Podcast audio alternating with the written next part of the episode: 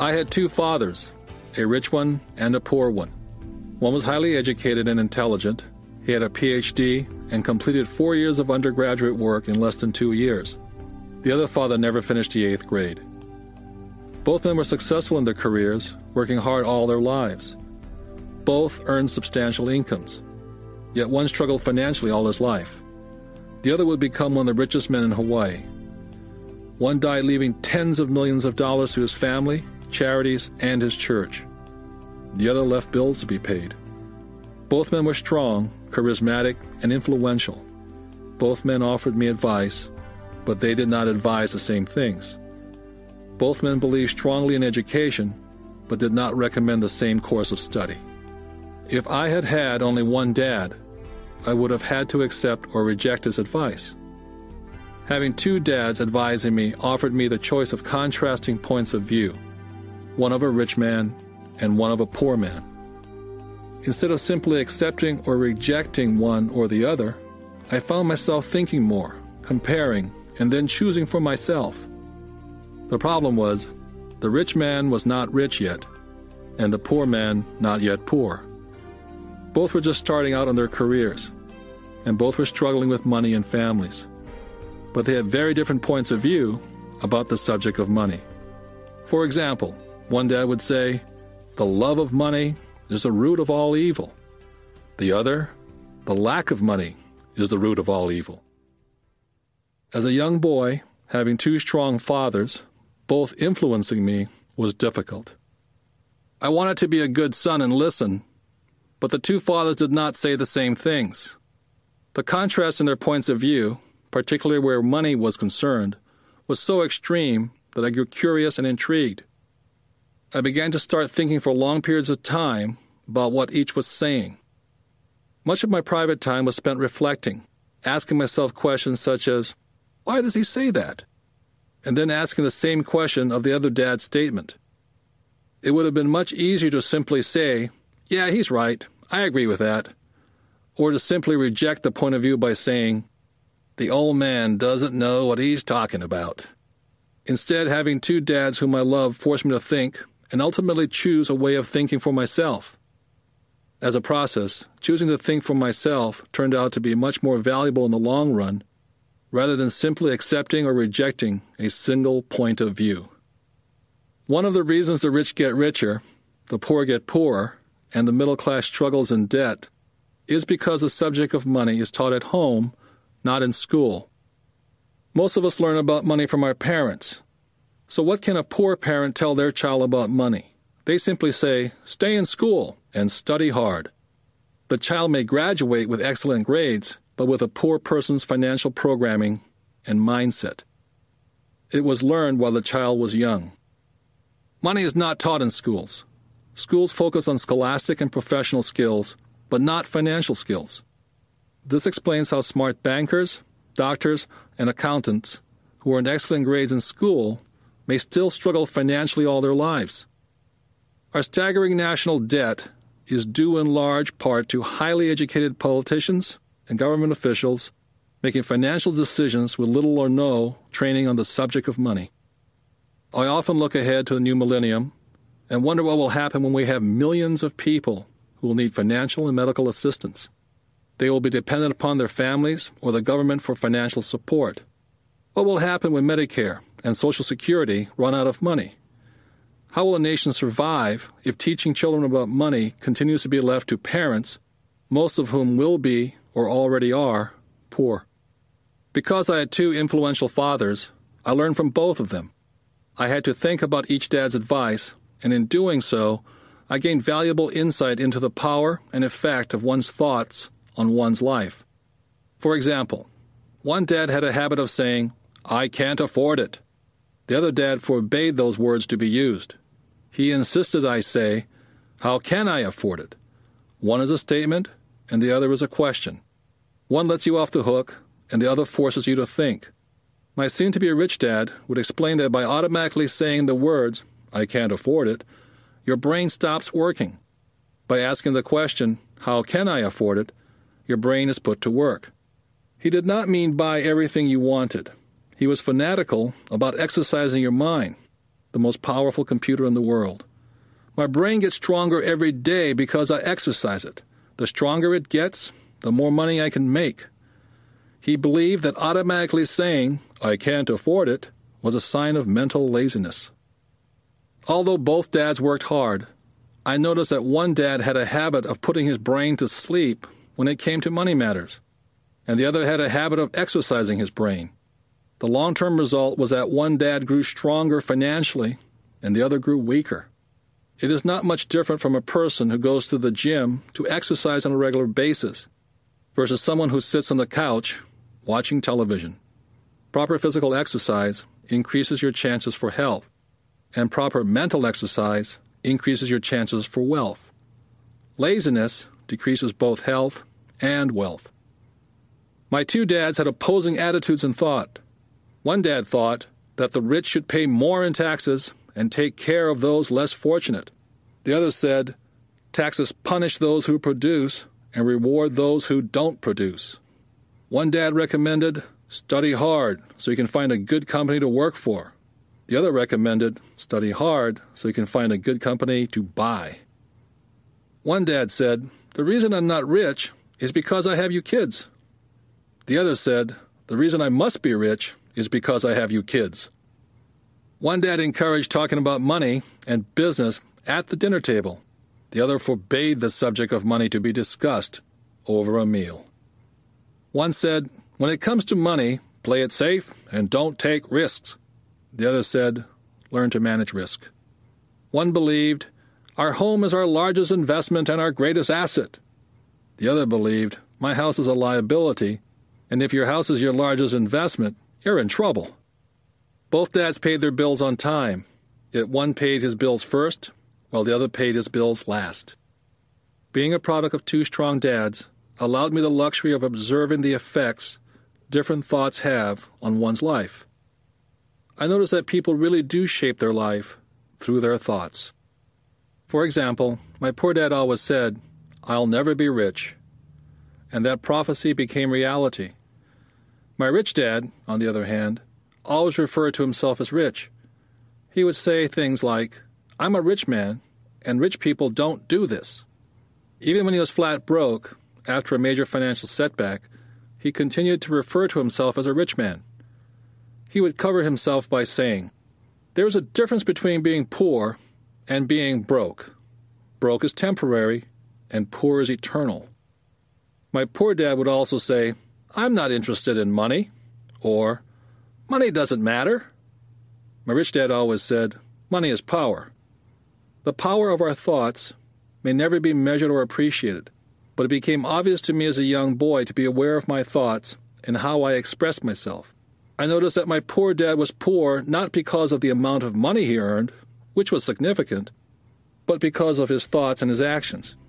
As a young boy, having two fathers, I became acutely aware of being careful which thoughts I chose to adopt as my own. Whom should I listen to? My rich dad or my poor dad? Although both men had tremendous respect for education and learning, they disagreed in what they thought was important to learn. One wanted me to study hard, earn a degree, and get a good job to work for money. He wanted me to study to become a professional, an attorney, or an accountant or to go to business school for my MBA.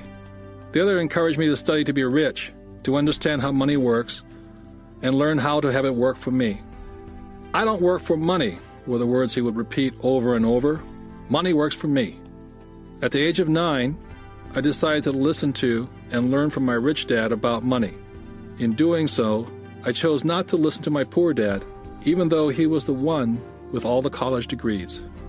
Once I made up my mind whom to listen to, my education about money began. My rich dad taught me over a period of 30 years, until I was age 39. He stopped once he realized that I knew and fully understood what he had been trying to drum into my often thick skull. Money is one form of power, but what is more powerful is financial education. Money comes and goes, but if you have the education about how money works, you gain power over it and can begin building wealth. The reason positive thinking alone does not work is because most people went to school and never learned how money works, so they spend their lives working for money. Because I was only nine years old when I started, the lessons my rich dad taught me were simple. And when it was all said and done, there are only six main lessons repeated over 30 years. This book is about those six lessons, put as simply as possible as my rich dad put forth those lessons to me. The lessons are not meant to be answers, but guideposts. Guideposts that will assist you and your children to grow wealthier no matter what happens in a world of increasing change and uncertainty. Dad, can you tell me how to get rich? My dad put down the evening paper. Why do you want to get rich, son? Because today Jimmy's mom drove up in their new Cadillac and they were going to their beach house for the weekend. He took three of his friends, but Mike and I weren't invited. They told us we weren't invited because we were poor kids. They did? My dad asked incredulously. Yeah, they did, I replied in a hurt tone. My dad silently shook his head, pushed his glasses up the bridge of his nose, and went back to reading his paper. I stood waiting for an answer. The year was 1956. I was nine years old. By some twist of fate, I attended the same public school where the rich people sent their kids. We were primarily a sugar plantation town. The managers of the plantation and the other affluent people of the town, such as doctors, business owners, and bankers, sent their children to this school, grades 1 to 6. After grade 6, their children were generally sent off to private schools. Because my family lived on one side of the street, I went to this school. Had I lived on the other side of the street, I would have gone to a different school with kids from families more like mine. After grade six, these kids and I would go on to the public intermediate and high school. There was no private school for them or for me. My dad finally put down the paper. Well, son, he began slowly, if you want to be rich, you have to learn to make money. How do I make money? I asked. Well, use your head, son, he said, smiling. Which really meant, that's all I'm going to tell you, or, uh, I don't know the answer, so don't embarrass me. The next morning, I told my best friend Mike what my dad had said. As best I could tell, Mike and I were the only poor kids in this school. Mike was like me in that he was in this school by a twist of fate. Someone had drawn a jog in the line for the school district, and we wound up in school with the rich kids. So, what do we do to make money? Mike asked. I don't know, I said. But do you want to be my partner? He agreed. And so on that Saturday morning, Mike became my first business partner. We spent all morning coming up with ideas on how to make money. Finally, that afternoon, a bolt of lightning came through our heads. It was an idea that Mike had gotten from a science book he'd read. Excitedly, we shook hands, and the partnership now had a business. For the next several weeks, Mike and I ran around our neighborhood, knocking on doors and asking our neighbors if they'd save their toothpaste tubes for us. With puzzled looks, most adults consented with a smile. Some asked us what we were doing, to which we replied, We can't tell you. It's a business secret. My mom grew distressed as the weeks wore on. We had selected a site next to her washing machine as the place we would stockpile our raw materials. In a brown cardboard box that one time held ketchup bottles, our little pile of used toothpaste tubes began to grow. One day, my dad drove up to see two nine year old boys in the driveway with a production line operating at full speed. Fine white powder everywhere. On a long table were small milk cartons from school, and our family's hibachi grill was glowing with red hot coals at maximum heat. Dad walked up cautiously, having to park the car at the base of the driveway, since the production line blocked the carport. As he got closer, he saw a steel pot sitting on top of the coals with the toothpaste tubes being melted down. In those days, toothpaste did not come in plastic tubes. The tubes were made of lead.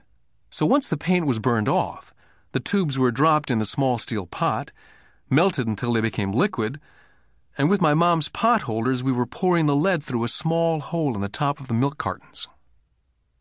The milk cartons were filled with plaster of Paris. The white powder everywhere was the plaster before we mixed it with water. The milk cartons were the outer containers for plaster of Paris molds. My dad watched as we carefully poured the molten lead through a small hole in the top of the plaster of Paris cube, What are you boys doing? he asked with a cautious smile. We're doing what you told me to do. We're going to be rich, I said. Yep, said Mike, grinning and nodding his head. We're partners. And what is in those plaster molds? Dad asked. Watch, I said. This should be a good batch. With a small hammer, I tapped at the seal that divided the cube in half. Cautiously, I pulled up the top half of the plaster mold, and a lead nickel fell out. Oh my God, my dad said. You're casting nickels out of lead. That's right, Mike said.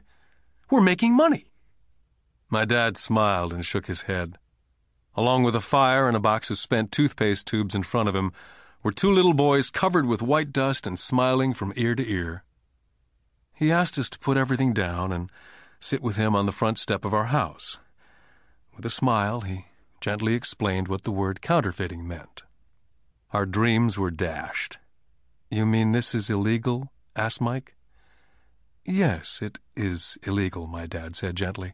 But you boys have shown great creativity and original thought. Keep going. I'm really proud of you. Disappointed, Mike and I sat in silence for about 20 minutes before we began cleaning up our mess. The business was over on opening day. Sweeping the powder up, I looked at Mike and said, I guess Jimmy and his friends are right.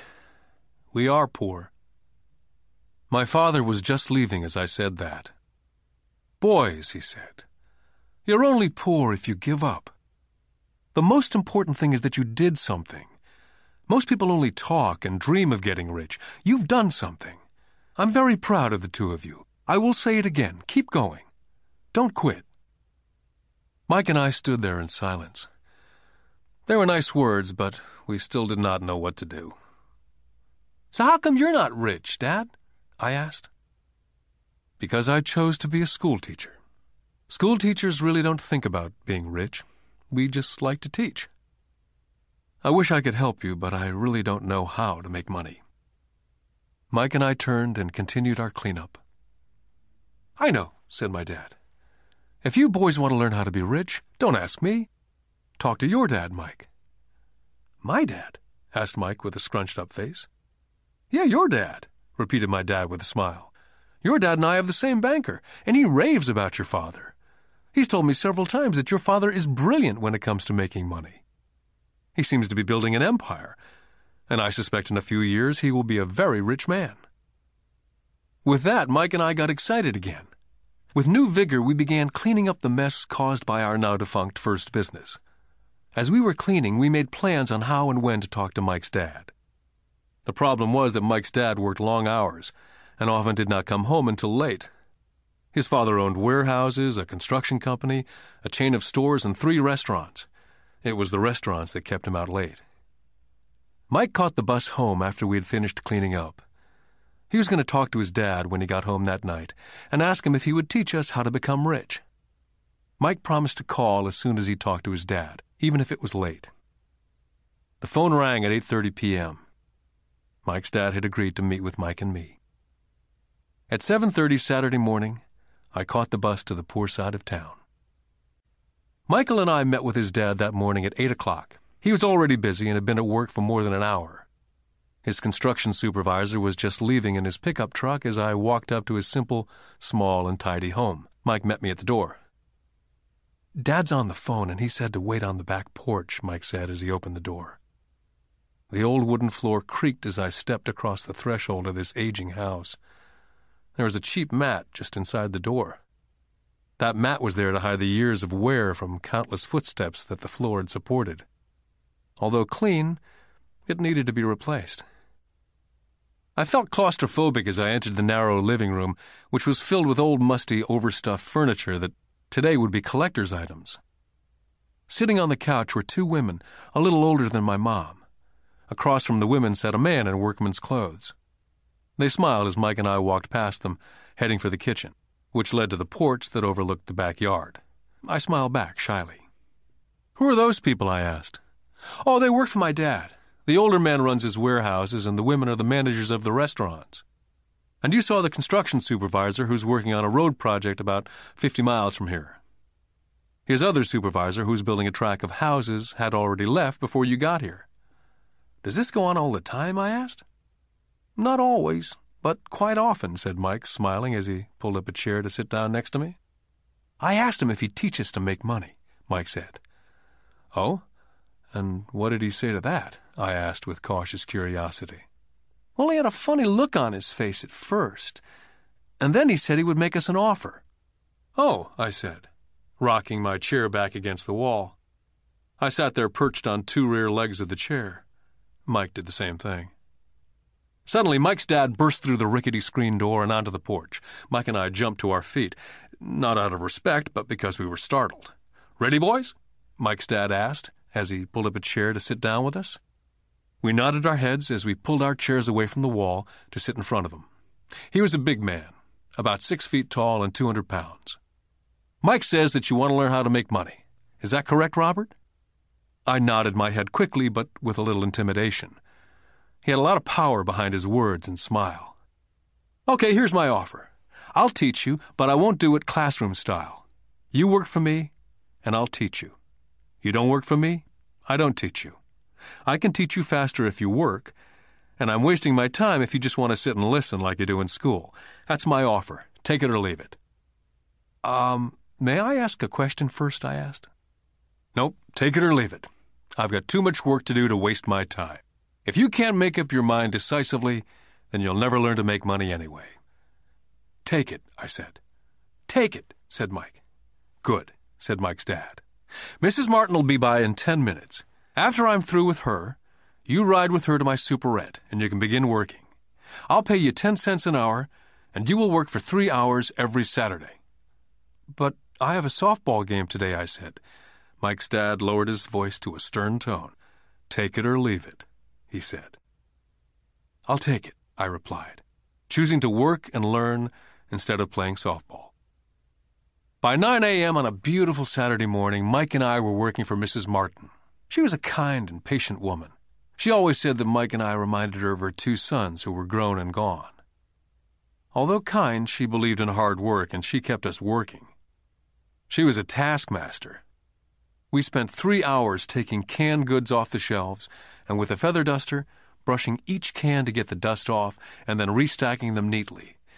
It was excruciatingly boring work. For three weeks, Mike and I reported to Mrs. Martin and worked our three hours.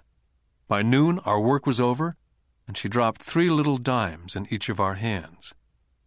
Now, even at the age of nine in the mid 50s, 30 cents was not too exciting. Comic books cost 10 cents back then, so I usually spent my money on comic books and went home. By Wednesday of the fourth week, I was ready to quit. I had agreed to work only because I wanted to learn to make money from Mike's dad. And now I was a slave for 10 cents an hour. On top of that, I had not seen Mike's dad since that first Saturday. I'm quitting, I told Mike at lunchtime. The school lunch was miserable. School was boring, and now I didn't even have my Saturdays to look forward to. But it was the 30 cents that really got to me. Mike smiled. Dad said this would happen. He said to meet with him when you were ready to quit. What? I said indignantly. He's been waiting for me to get fed up? Sort of, Mike said. Dad's kind of different. He teaches differently from your dad. Your mom and dad lecture a lot. My dad is quiet and a man of few words. You just wait till this Saturday. I'll tell him you're ready. You mean I've been set up? No, not really, Maybe. Dad will explain on Saturday. I was ready to face him, and I was prepared. Even my real dad was angry with him. My real dad, the one I call the poor one, thought that my rich dad was violating child labor laws and should be investigated. My educated dad told me to demand what I deserve, at least 25 cents an hour. My poor dad told me that if I didn't get a raise, I was to quit immediately. At 8 o'clock Saturday morning, I was going through the same rickety door of Mike's house. Take a seat and wait in line, Mike's dad said as I entered. He turned and disappeared into his little office next to a bedroom. I looked around the room and didn't see Mike anywhere. Feeling awkward, I cautiously sat down next to the same two women who were there four weeks earlier. They smiled and slid across the couch to make room for me. Forty five minutes went by and I was steaming. The two women had met with him and left thirty minutes earlier. An older gentleman was in there for 20 minutes and was also gone. The house was empty, and I sat out in his musty dark living room on a beautiful sunny Hawaiian day, waiting to talk to a cheapskate who exploited children. I could hear him rustling around in the office, talking on the phone and ignoring me. I was now ready to walk out, but for some reason I stayed. Finally, fifteen minutes later, at exactly nine o'clock, Rich Dad walked out of his office, said nothing, and signaled with his hand for me to enter his dingy office.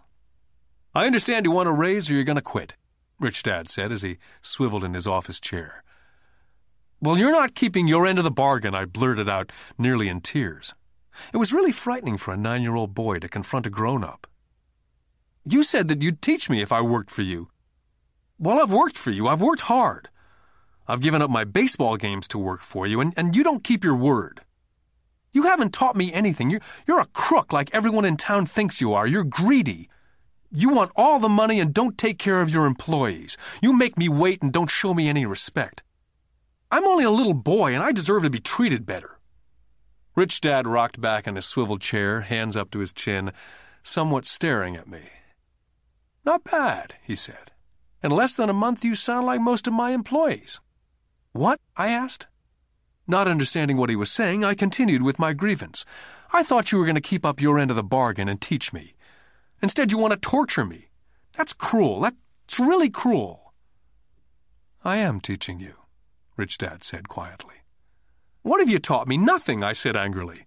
You haven't even talked to me once since I agreed to work for peanuts. Ten cents an hour, huh? I should notify the government about you. We have child labor laws, you know. My dad works for the government, you know. Wow, said Rich Dad. Now you sound like most of the people who used to work for me. People I've either fired or they've quit. So what do you have to say? I demanded, feeling pretty brave for a little kid. How do you know that I've not taught you anything? asked Rich Dad calmly. Well, you've never talked to me. I've worked for three weeks and you've not taught me anything, I said with a pout. Does teaching mean talking or a lecture? Rich Dad asked. Well, yes, I replied. That's how they teach you in school, he said, smiling. But that is not how life teaches you. And I would say that life is the best teacher of all. Most of the time, life does not talk to you, just sort of pushes you around. Each push is life saying, Wake up. There's something I want you to learn. I had no idea what he was talking about. Life pushes all of us around. Some give up, others fight. A few learn the lesson and move on. They welcome life pushing them around. To these few people, it means they need and want to learn something. They learn and move on.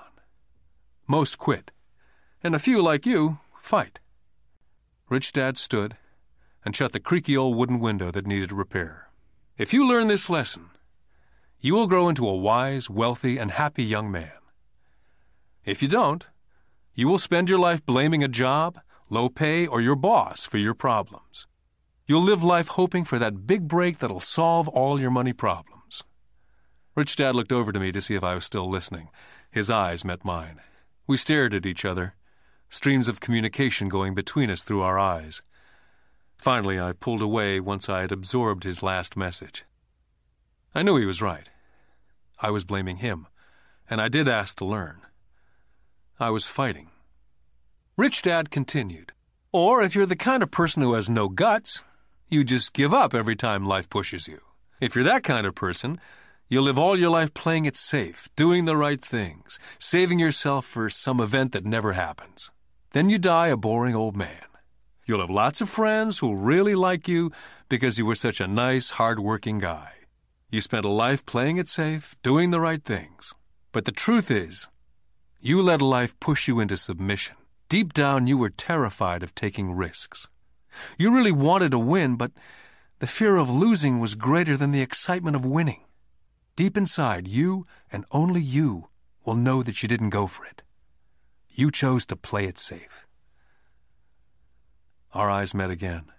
For ten seconds, we looked at each other, only pulling away once the message was received. You've been pushing me around, I asked. Some people might say that, smiled Rich Dad. I would say that I just gave you a taste of life.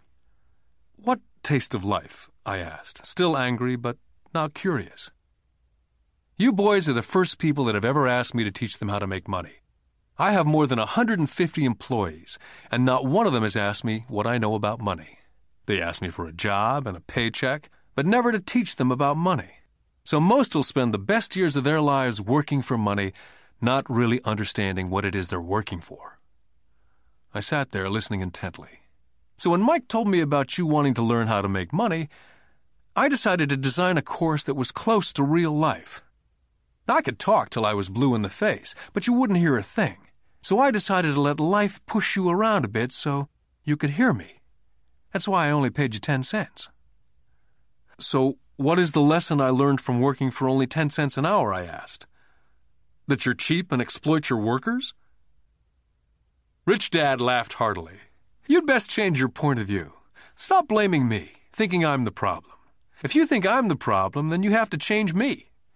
If you realize that you're the problem, then you can change yourself, learn something, and grow wiser. But you only pay me 10 cents.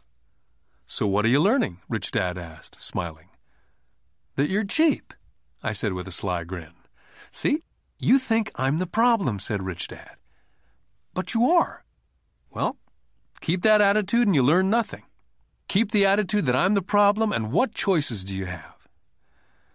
Well, if you don't pay me more or show me more respect and teach me, I'll quit. Well put, Rich Dad said.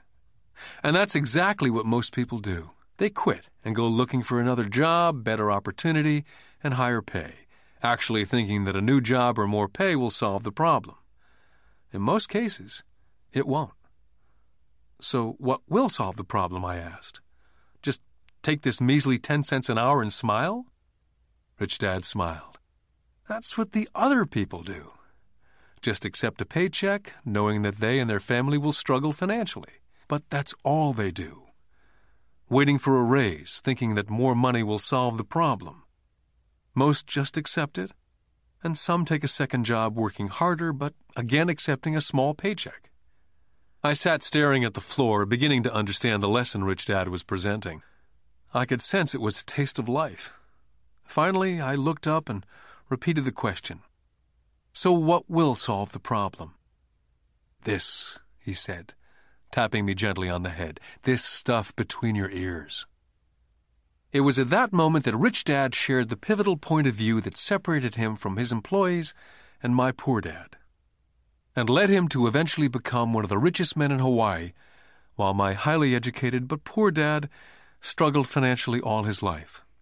It was a singular point of view that made all the difference over a lifetime. Rich Dad said over and over this point of view, which I call lesson number one The rich don't work for money. On that bright Saturday morning, I was learning a completely different point of view from what I'd been taught by my poor dad. At the age of nine, I grew aware that both dads wanted me to learn. Both dads encouraged me to study, but not the same things. My highly educated dad recommended that I do what he did Son, I want you to study hard, get good grades, so you can find a safe, secure job with a big company, and make sure it has excellent benefits. My rich dad wanted me to learn how money works, so I could make it work for me. These lessons I would learn through life with his guidance, not because of a classroom. My rich dad continued my first lesson. I'm glad you got angry about working for 10 cents an hour. If you'd not gotten angry, and had gladly accepted it, I would have to tell you that I could not teach you. You see, true learning takes energy, passion, a burning desire. Anger is a big part of that formula, for passion is anger and love combined. When it comes to money, most people want to play it safe and feel secure, so passion does not direct them, fear does. So, is that why they'll take a job with low pay? I asked. Yes, said Rich Dad. Some people say I exploit people because they don't pay as much as the sugar plantation or the government. I say people exploit themselves. It's their fear, not mine. But don't you feel you should pay them more? I asked. I don't have to. And besides, more money will not solve the problem. Just look at your dad.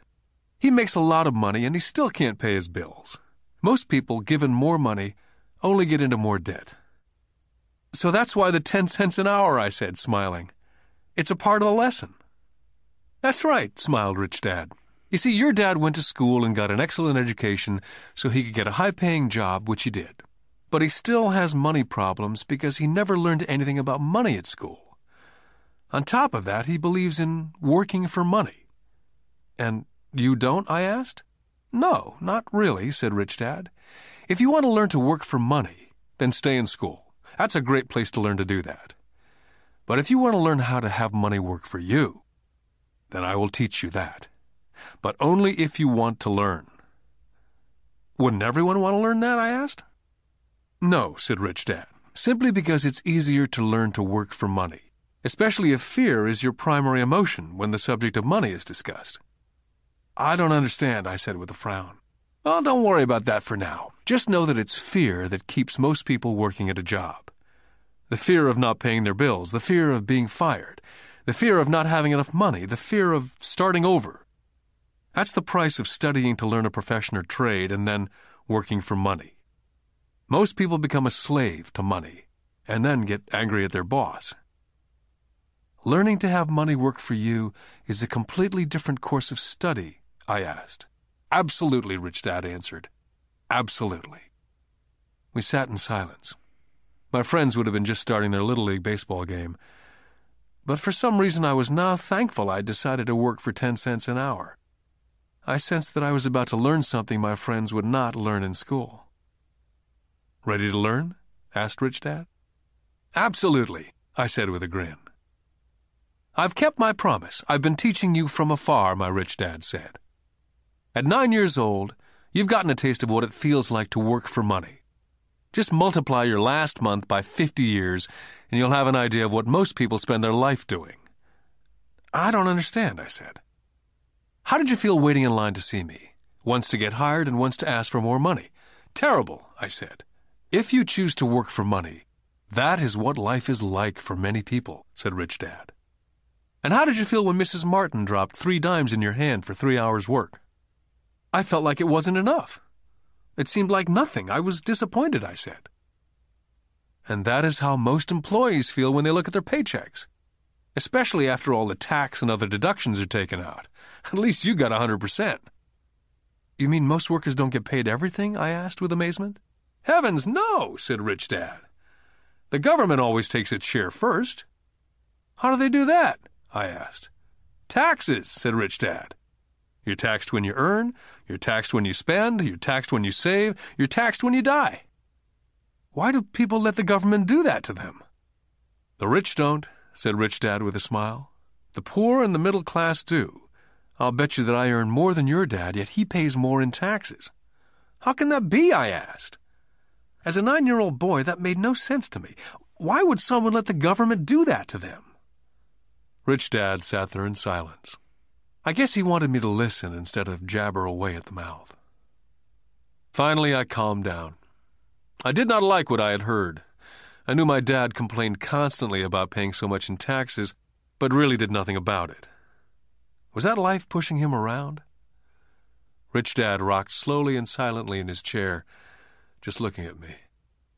Ready to learn? he asked. I nodded my head slowly. Learning how to have money work for you is a lifetime study. Most people go to college for four years and their education ends. I already know that my study of money will continue over a lifetime, simply because the more I find out, the more I find out I need to know. Most people never study the subject. They go to work, get their paycheck, balance their checkbooks, and that's it. On top of that, they wonder why they have money problems. Then they think that more money will solve the problem. Few realize that it's their lack of financial education that is the problem. So, my dad has tax problems because he doesn't understand money? I asked, confused. Look, said Rich Dad, taxes are just one small section on learning how to have money work for you. Today, I just wanted to find out if you still have the passion to learn about money. Most people don't. They want to go to school, learn a profession, have fun at their work, and earn lots of money. One day they wake up with big money problems and then they can't stop working. That's the price of only knowing how to work for money, instead of studying how to have money work for you. So, do you still have the passion to learn? asked Rich Dad. I nodded my head. Good, said Rich Dad. Now get back to work. This time I will pay you nothing. What? I asked in amazement. You heard me. Nothing. You'll work the same three hours every Saturday, but this time you will not be paid 10 cents an hour. You said you wanted to learn to not work for money, so I'm not going to pay you anything. I couldn't believe what I was hearing. I've already had this conversation with Mike. He's already working, dusting, and stacking canned goods for free. You better hurry up and get back there. I stood there, still not believing what a raw deal I'd been handed. Here I came to ask for a raise, and now I was being told to keep working for nothing. Rich Dad tapped me on the head and said, Use this. Now get out of here. I didn't tell my poor dad I wasn't being paid. He would not have understood, and I did not want to try to explain something that I did not yet understand myself. For three more weeks, Mike and I worked for three hours every Saturday for nothing. The work didn't bother me, and the routine got easier. It was the missed baseball games and not being able to afford to buy a few comic books that got to me. Rich Dad stopped by at noon on the third week. We heard his truck pull up in the parking lot and sputter when the engine was turned off. He entered the store and greeted Mrs. Martin with a hug. After finding out how things were going in the store, he reached into the ice cream freezer, pulled out two bars, paid for them, and signaled to Mike and me. Let's go for a walk, boys. We crossed the street, dodging a few cars, and walked across a large grassy field where a few adults were playing softball. Sitting down at a remote picnic table, he handed Mike and me the ice cream bars. How's it going, boys? Okay, Mike said. I nodded in agreement. Learn anything yet? Rich Dad asked. Mike and I looked at each other, shrugged our shoulders, and shook our heads in unison. Well, you boys had better start thinking. You're staring at one of life's biggest lessons. If you learn the lesson, you'll enjoy a life of great freedom and security. If you don't learn the lesson, you'll wind up like Mrs. Martin and most of the people playing softball in this park. They work very hard for a little money, clinging to the illusion of job security looking forward to a three week vacation each year and a skimpy pension after 45 years of work.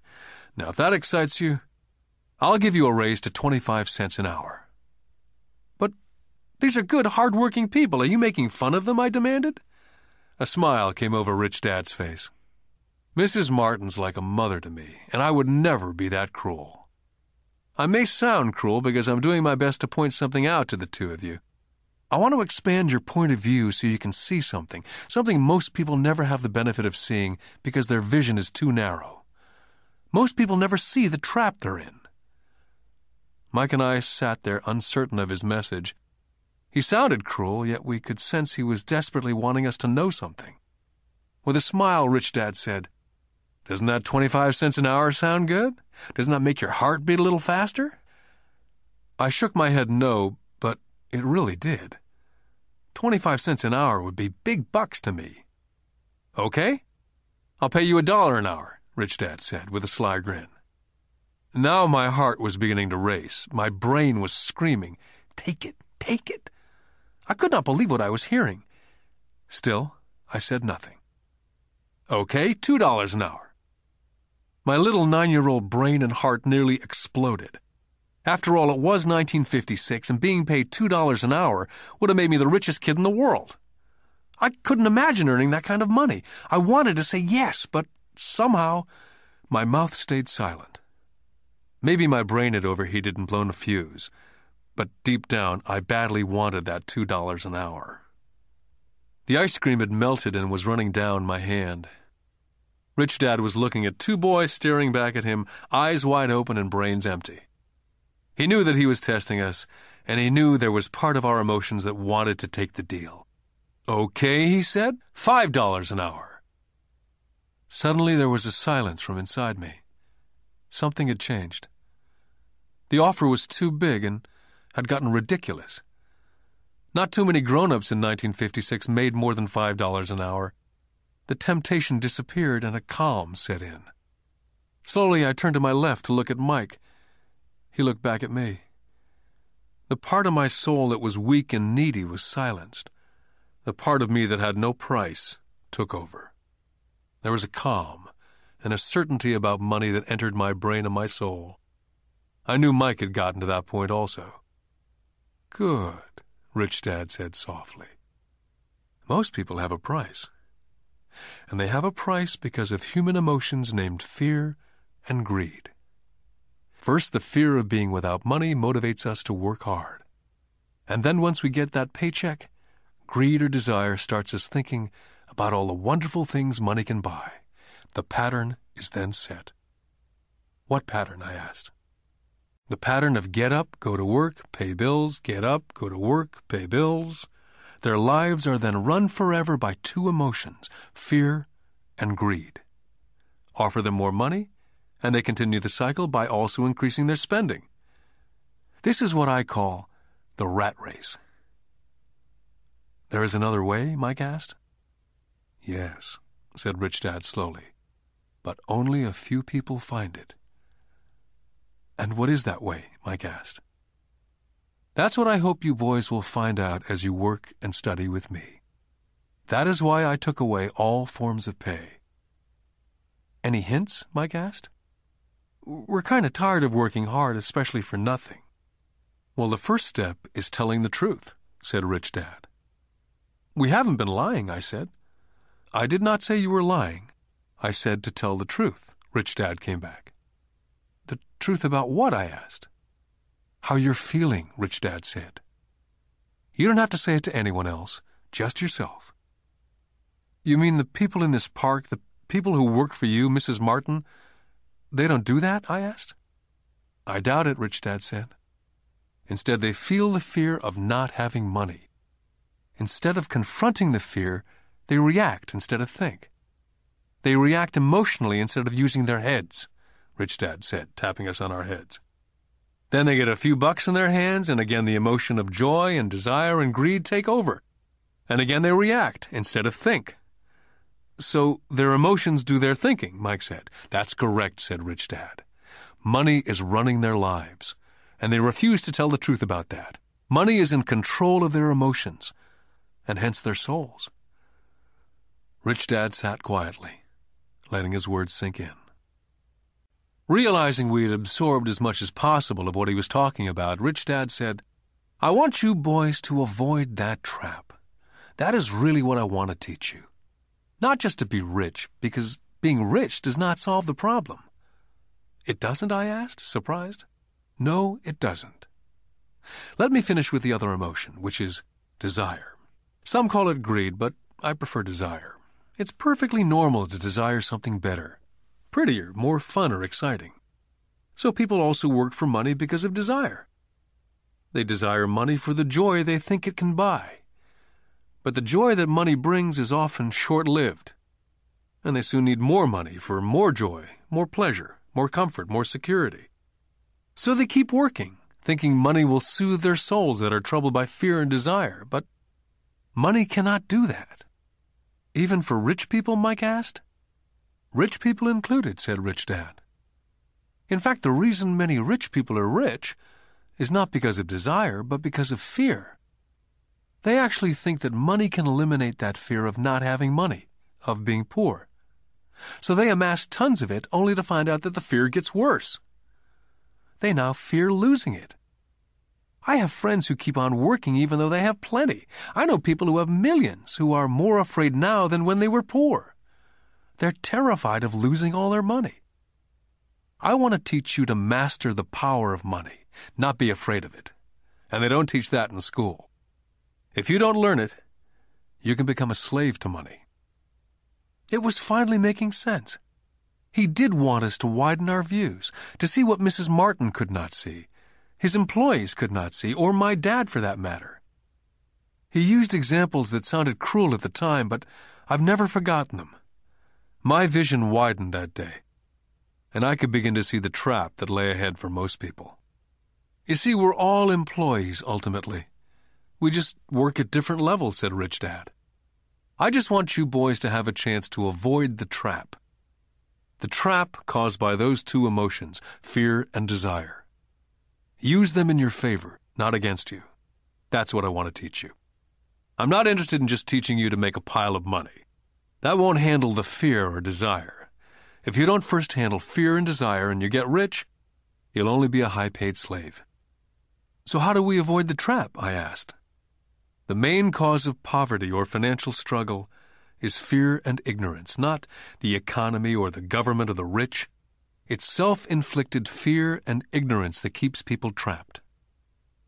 So you boys go to school and get your college degrees. I'll teach you how to stay out of the trap. The pieces of the puzzle were appearing.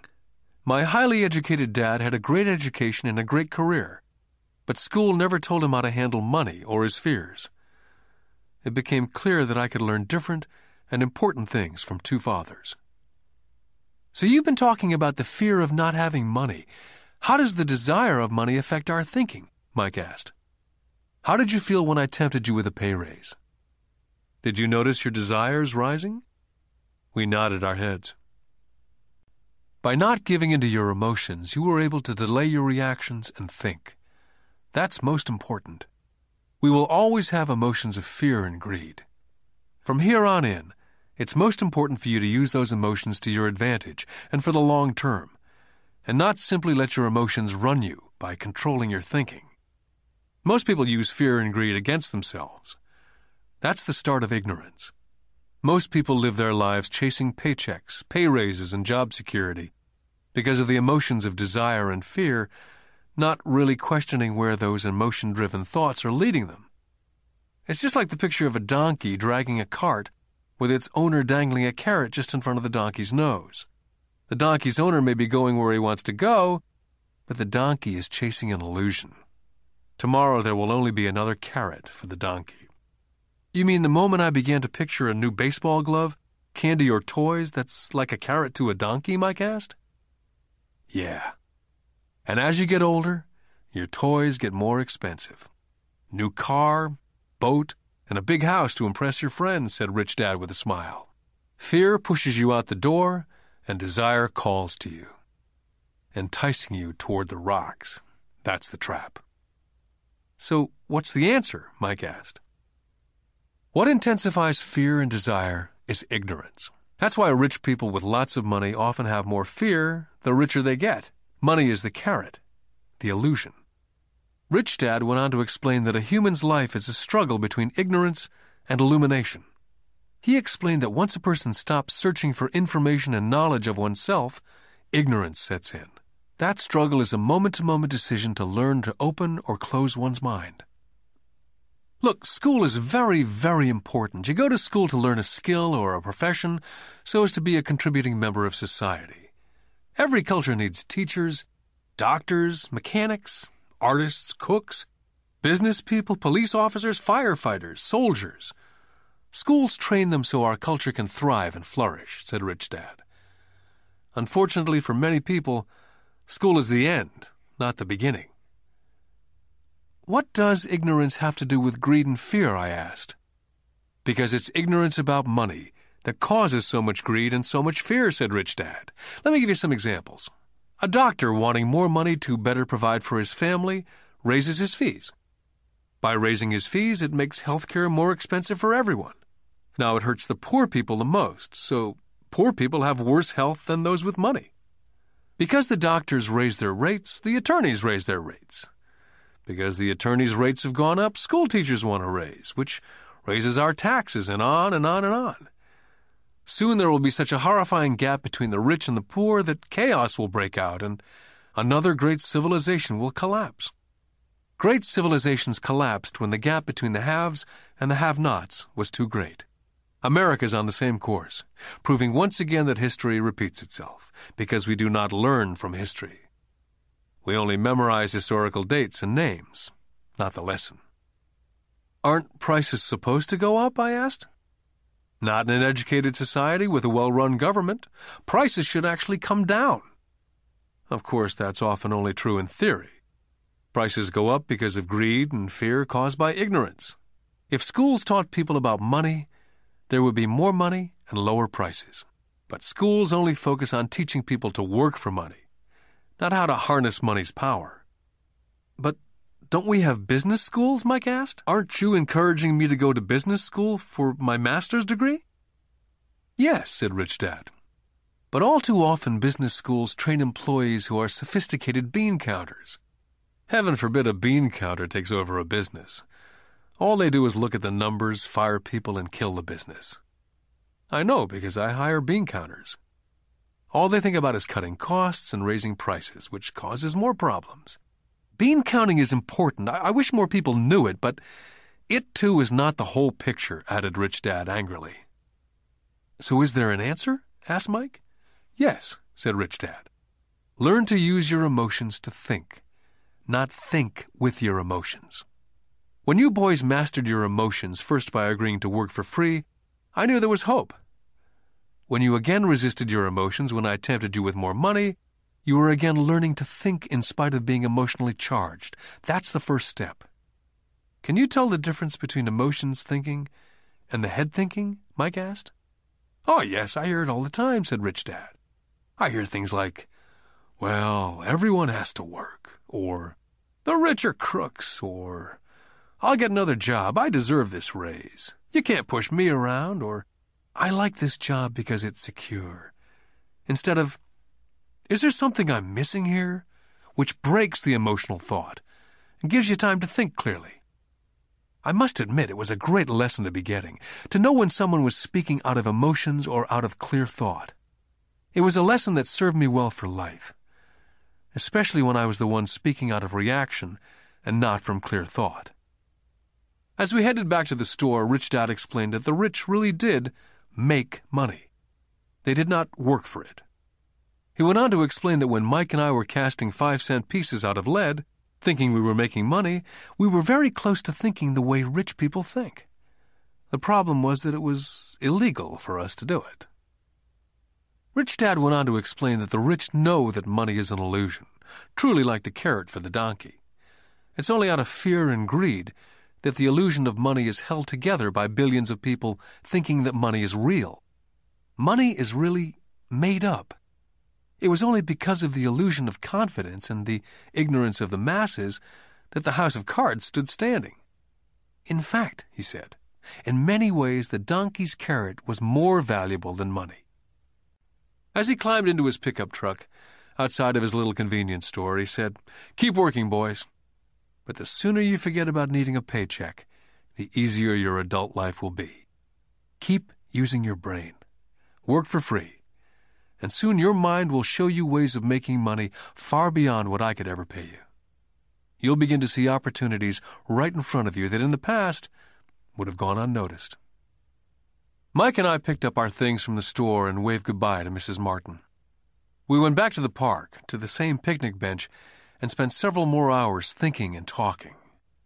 We spent the next week at school thinking and talking. For two more weeks, we kept thinking and talking and working for free. At the end of the second Saturday, I was again saying goodbye to Mrs. Martin and looking at the comic book stand with a longing gaze. The hard thing about not even getting 30 cents every Saturday was that I didn't have any money to buy comic books. Suddenly, as Mrs. Martin was saying goodbye to Mike and me, I saw something she was doing that I'd never seen her do before. I mean, I'd seen her do it, but I never took notice of it. Mrs. Martin was cutting the front page of the comic book in half. She was keeping the top half of the comic book cover and throwing the rest of the comic book into a large brown cardboard box. When I asked her what she did with the comic book, she said, I throw them away. I give the top half of the cover back to the comic book distributor for credit when he brings in the new comics. He's coming in an hour. Mike and I waited for an hour. Soon the distributor arrived, and I asked him if we could have the comic books. To which he replied, You can have them if you work for this store and do not resell them. Our partnership was revived. Mike's mom had a spare room in the basement that no one used. We cleaned it out and began piling hundreds of comic books in that room. Soon our comic book library was open to the public. We hired Mike's younger sister, who loved to study, to be head librarian. She charged each child 10 cents admission to the library, which was open from 2:30 to 4:30 p.m. every day after school. The customers, the children of the neighborhood, could read as many comics as they could in two hours. It was a bargain for them since a comic cost 10 cents each, and they could read five or six in two hours. Mike's sister would check the kids as they left to make sure they weren't borrowing any comic books. She also kept the books, logging in how many kids showed up each day, who they were, and any comments they might have. Mike and I averaged $9.50 per week over a three month period. We paid his sister a dollar a week and allowed her to read the comics for free, which she rarely did since she was always studying. Mike and I kept our agreement by working in the store every Saturday and collecting all the comic books from the different stores. We kept our agreement to the distributor by not selling any comic books. We burned them once they got too tattered. We tried opening a branch office, but we could never quite find someone as dedicated as Mike's sister we could trust. At an early age, we found out how hard it was to find good staff. Three months after the library first opened, a fight broke out in the room. Some bullies from another neighborhood pushed their way in and started it. Mike's dad suggested we shut down the business. So our comic book business was shut down and we stopped working on Saturdays at the convenience store. Anyway, Rich Dad was excited because he had new things he wanted to teach us. He was happy because we'd learned our first lesson so well. We'd learned to have money work for us. By not getting paid for our work at the store, we were forced to use our imaginations to identify an opportunity to make money. By starting our own business, the comic book library, we were in control of our own finances, not dependent on an employer. The best part was that our business generated money for us, even when we weren't physically there. Our money worked for us.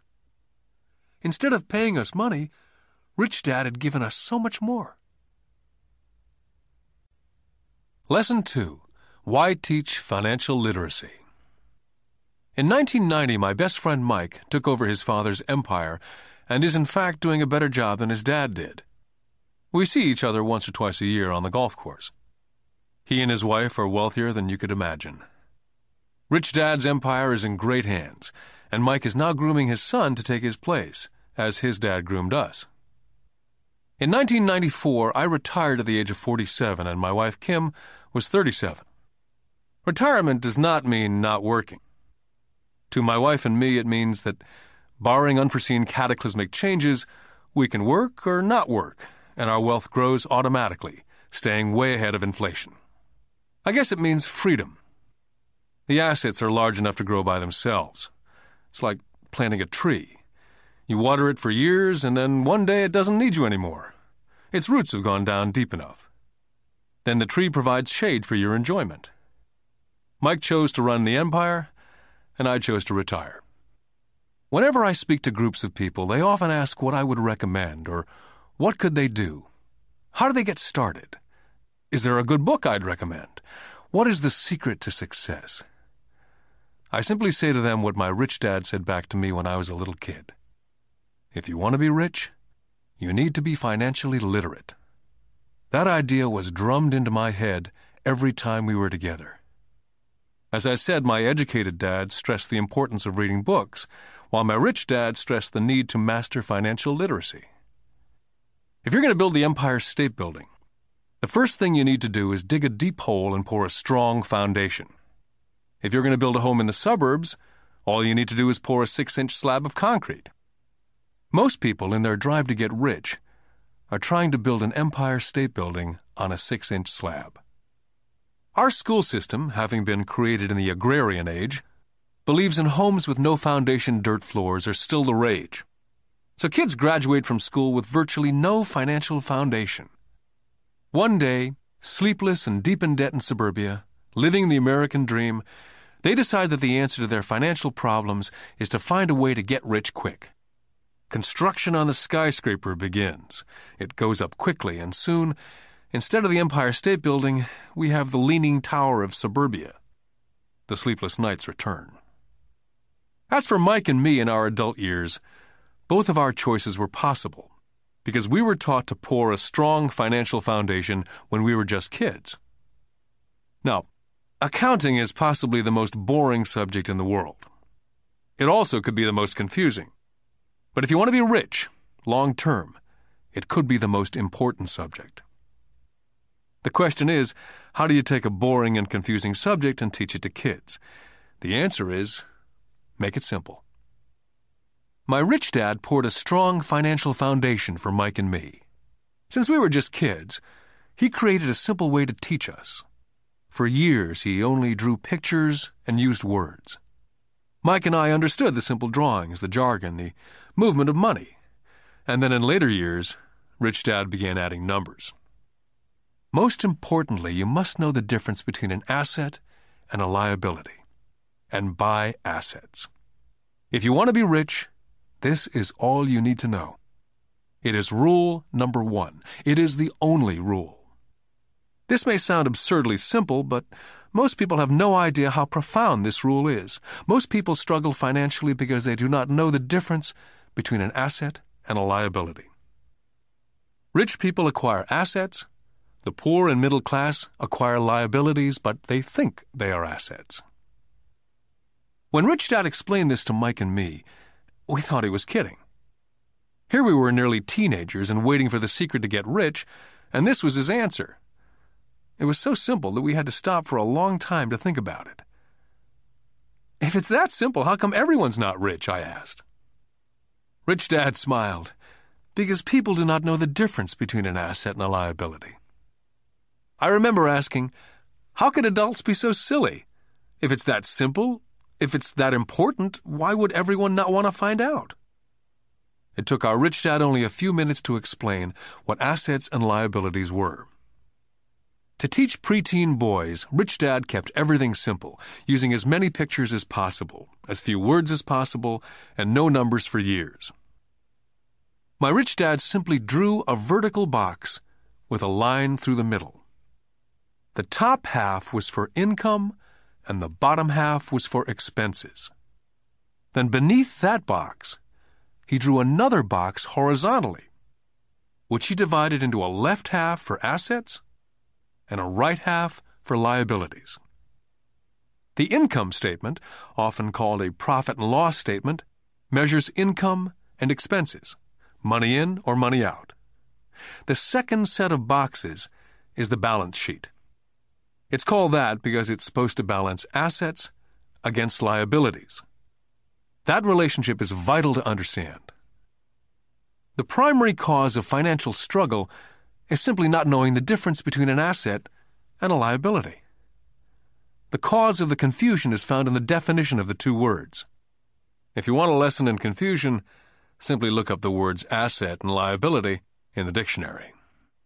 So my rich dad simply told two young boys the following An asset is something that puts money in my pocket. A liability is something that takes money out of my pocket. This is really all you need to know. If you want to be rich, simply spend your life buying assets. If you want to be poor or middle class, spend your life buying liabilities. It's not knowing the difference that causes most of the financial struggle in the real world. My rich dad then drew three arrows on his diagram. He explained, The arrow represents the flow of cash, or cash flow. In 80% of most families, the financial story is a story of working hard in an effort to get ahead. It's not because they don't make money, but because they spend their lives buying liabilities instead of assets. The first arrow showed the cash flow pattern of a poor person or a young person still at home. The arrow goes into the income box from a job or salary. It then continues into the expense box Expenses include taxes, rent, and everyday living expenses. It flows out the expense box and is gone. The second arrow Rich Dad drew represented the cash flow pattern of a middle class person. The arrow flows from a job into the income box. It then flows into the liabilities box. Most middle class people acquire many liabilities, such as a mortgage, a car loan, and credit card debt. From the liabilities box, it flows to the expense box, where the monthly payments are made for the liabilities as well as taxes and living expenses. From there, it flows out the expense box and is gone. The third arrow is the pattern of a wealthy person. This arrow simply flows from the asset box into the income box. The cash flow is not generated by a job or salary, but by assets. Remember, assets are things that put money in your pocket. Additionally, the rich have few expenses and liabilities, or if they do, those liabilities are more than covered by their assets. Examples such as these are oversimplified. Everyone has living expenses, the need for food, shelter, and clothing.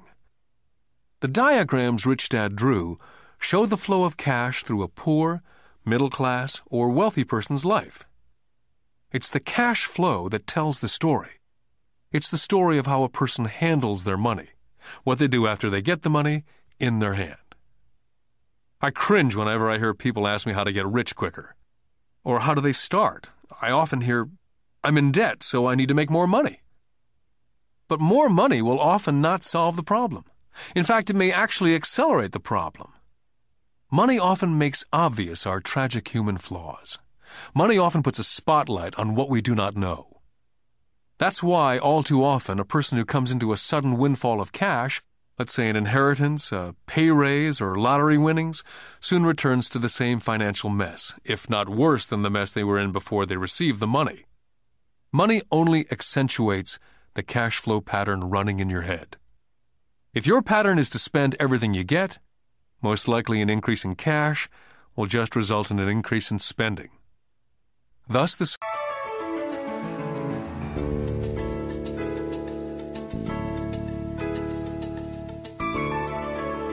Because students leave school without financial skills, millions of educated people pursue their profession successfully, but later find themselves struggling financially.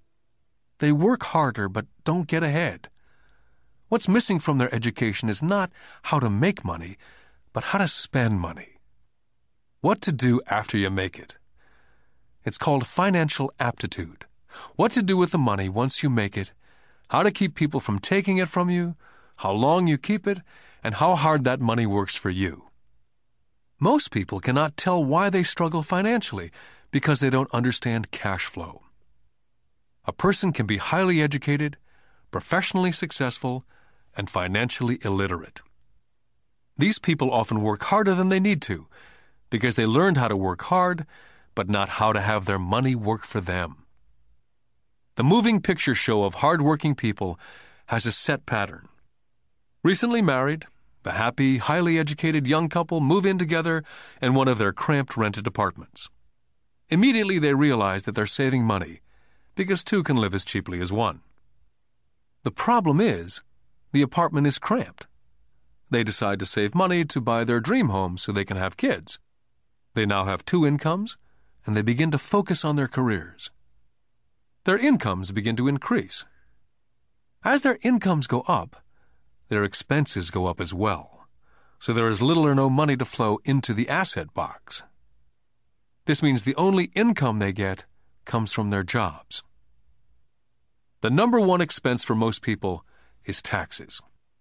Many people think it's income tax, but for most Americans, their highest tax is Social Security.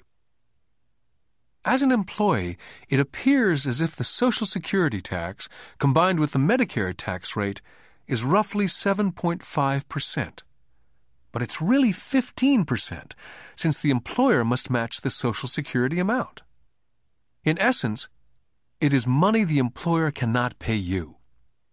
On top of that, you still have to pay income tax on the amount deducted from your wages for Social Security tax.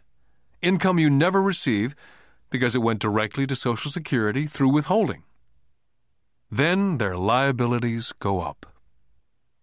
This is best demonstrated by going back to the young couple. As a result of their incomes going up, they decide to go out and buy the house of their dreams. Once in their house, they have a new tax, called property tax. Then they buy a new car, new furniture, and new appliances to match their new house. All of a sudden, they wake up, and their liabilities column is full of mortgage debt and credit card debt. They're now trapped in the rat race. A child comes along. They work harder. The process repeats itself. More money and higher taxes, also called bracket creep. A credit card comes in the mail. They use it. It maxes out. A loan company calls and says their greatest asset, their home, has appreciated in value.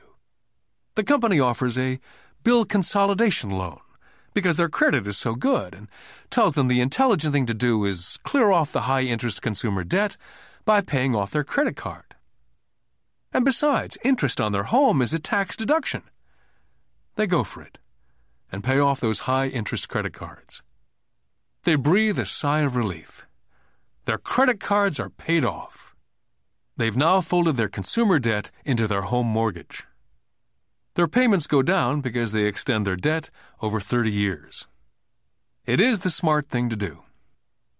Their neighbor calls to invite them to go shopping. The Memorial Day sale is on. A chance to save some money. They say to themselves, I won't buy anything, I'll just go look. But just in case they find something, they tuck that clean credit card inside their wallet. I run into this young couple all the time. Their names change, but their financial dilemma is the same. They come to one of my talks to hear what I have to say. They ask me, Can you tell us how to make more money? Their spending habits have caused them to seek more income.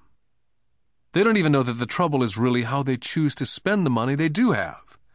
And that is the real cause of their financial struggle. It's caused by financial illiteracy and not understanding the difference between an asset and a liability. More money seldom solves someone's money problems. Intelligence solves problems. There's a saying a friend of mine says over and over to people in debt If you find yourself in a hole, stop digging. The poor and middle class all too often allow the power of money to control them. By simply getting up and working harder, failing to ask themselves if what they do makes sense, they shoot themselves in the foot as they leave for work every morning. By not fully understanding money, the vast majority of people allow the awesome power of money to control them. The power of money is used against them. By the time Mike and I were 16 years old, we began to have problems in school. We were not bad kids, we just began to separate from the crowd. We worked for Mike's dad after school and on the weekends. Mike and I often spent hours after work just sitting at a table with his dad while he held meetings with his bankers, attorneys, accountants, brokers, investors, managers, and employees. We learned more sitting at his meetings than we did in all our years of school, college included. Mike's dad was not school educated, but he was financially educated and successful as a result. He used to tell us over and over again an intelligent person hires people who are more intelligent than they are. So Mike and I had the benefit of spending hours listening to, and in the process learning from, intelligent people. But because of this, both Mike and I just could not go along with the standard dogma that our teachers preached. Occasionally, Mike or I would ask our teachers how what we studied was applicable, or we asked why we never studied money and how it worked. To the latter question, we often got the answer that money was not important, that if we excelled in our education, the money would follow. The more we knew about the power of money, the more distant we grew from the teachers and our classmates. My highly educated dad never pressured me about my grades. I often wondered why. But we did begin to argue about money. By the time I was 16, I probably had a far better foundation with money than both my mom and dad. I could keep books. I listened to tax accountants, corporate attorneys, bankers, real estate brokers, investors, and so forth. My dad talked to teachers. One day, my dad was telling me why our home was his greatest investment. A not too pleasant argument took place when I showed him why I thought a house was not a good investment. The argument illustrated the difference in perception between my rich dad and my poor dad when it came to their homes. Poor dad thought his house was an asset and listed it in the asset box, and the rich dad thought it was a liability and put his home in the liability box. I remember when I drew a diagram for my dad showing him the direction of cash flow. I also showed him the ancillary expenses that went along with owning the home. A bigger home meant bigger expenses. and the cash flow kept going out through the expense column. Today, I am still challenged on the idea of a house not being an asset. And I know that for many people, it's their dream as well as their largest investment. And owning your own home is better than nothing. I simply offer an alternate way of looking at this popular dogma. My wife and I would love a bigger, more flashy house to impress the Joneses, but we know it is not an asset. It's a liability since it takes money out of our pocket. So here's the argument I put forth. I really do not expect most people to agree with it because a nice home is an emotional thing. And when it comes to money, high emotions tend to lower financial intelligence. When it comes to houses, I point out that most people work all their lives paying for a home they never own. In other words, most people buy a new house every so many years, each time incurring a new 30 year loan to pay off the previous one.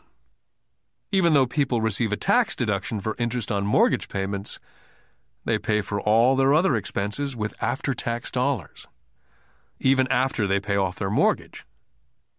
Then there are property taxes. My wife's parents were shocked when the property taxes on their home went to $1,000 a month. This was after they'd retired, so the increase put a strain on their retirement budget, and they felt forced to move. Also, houses do not always go up in value.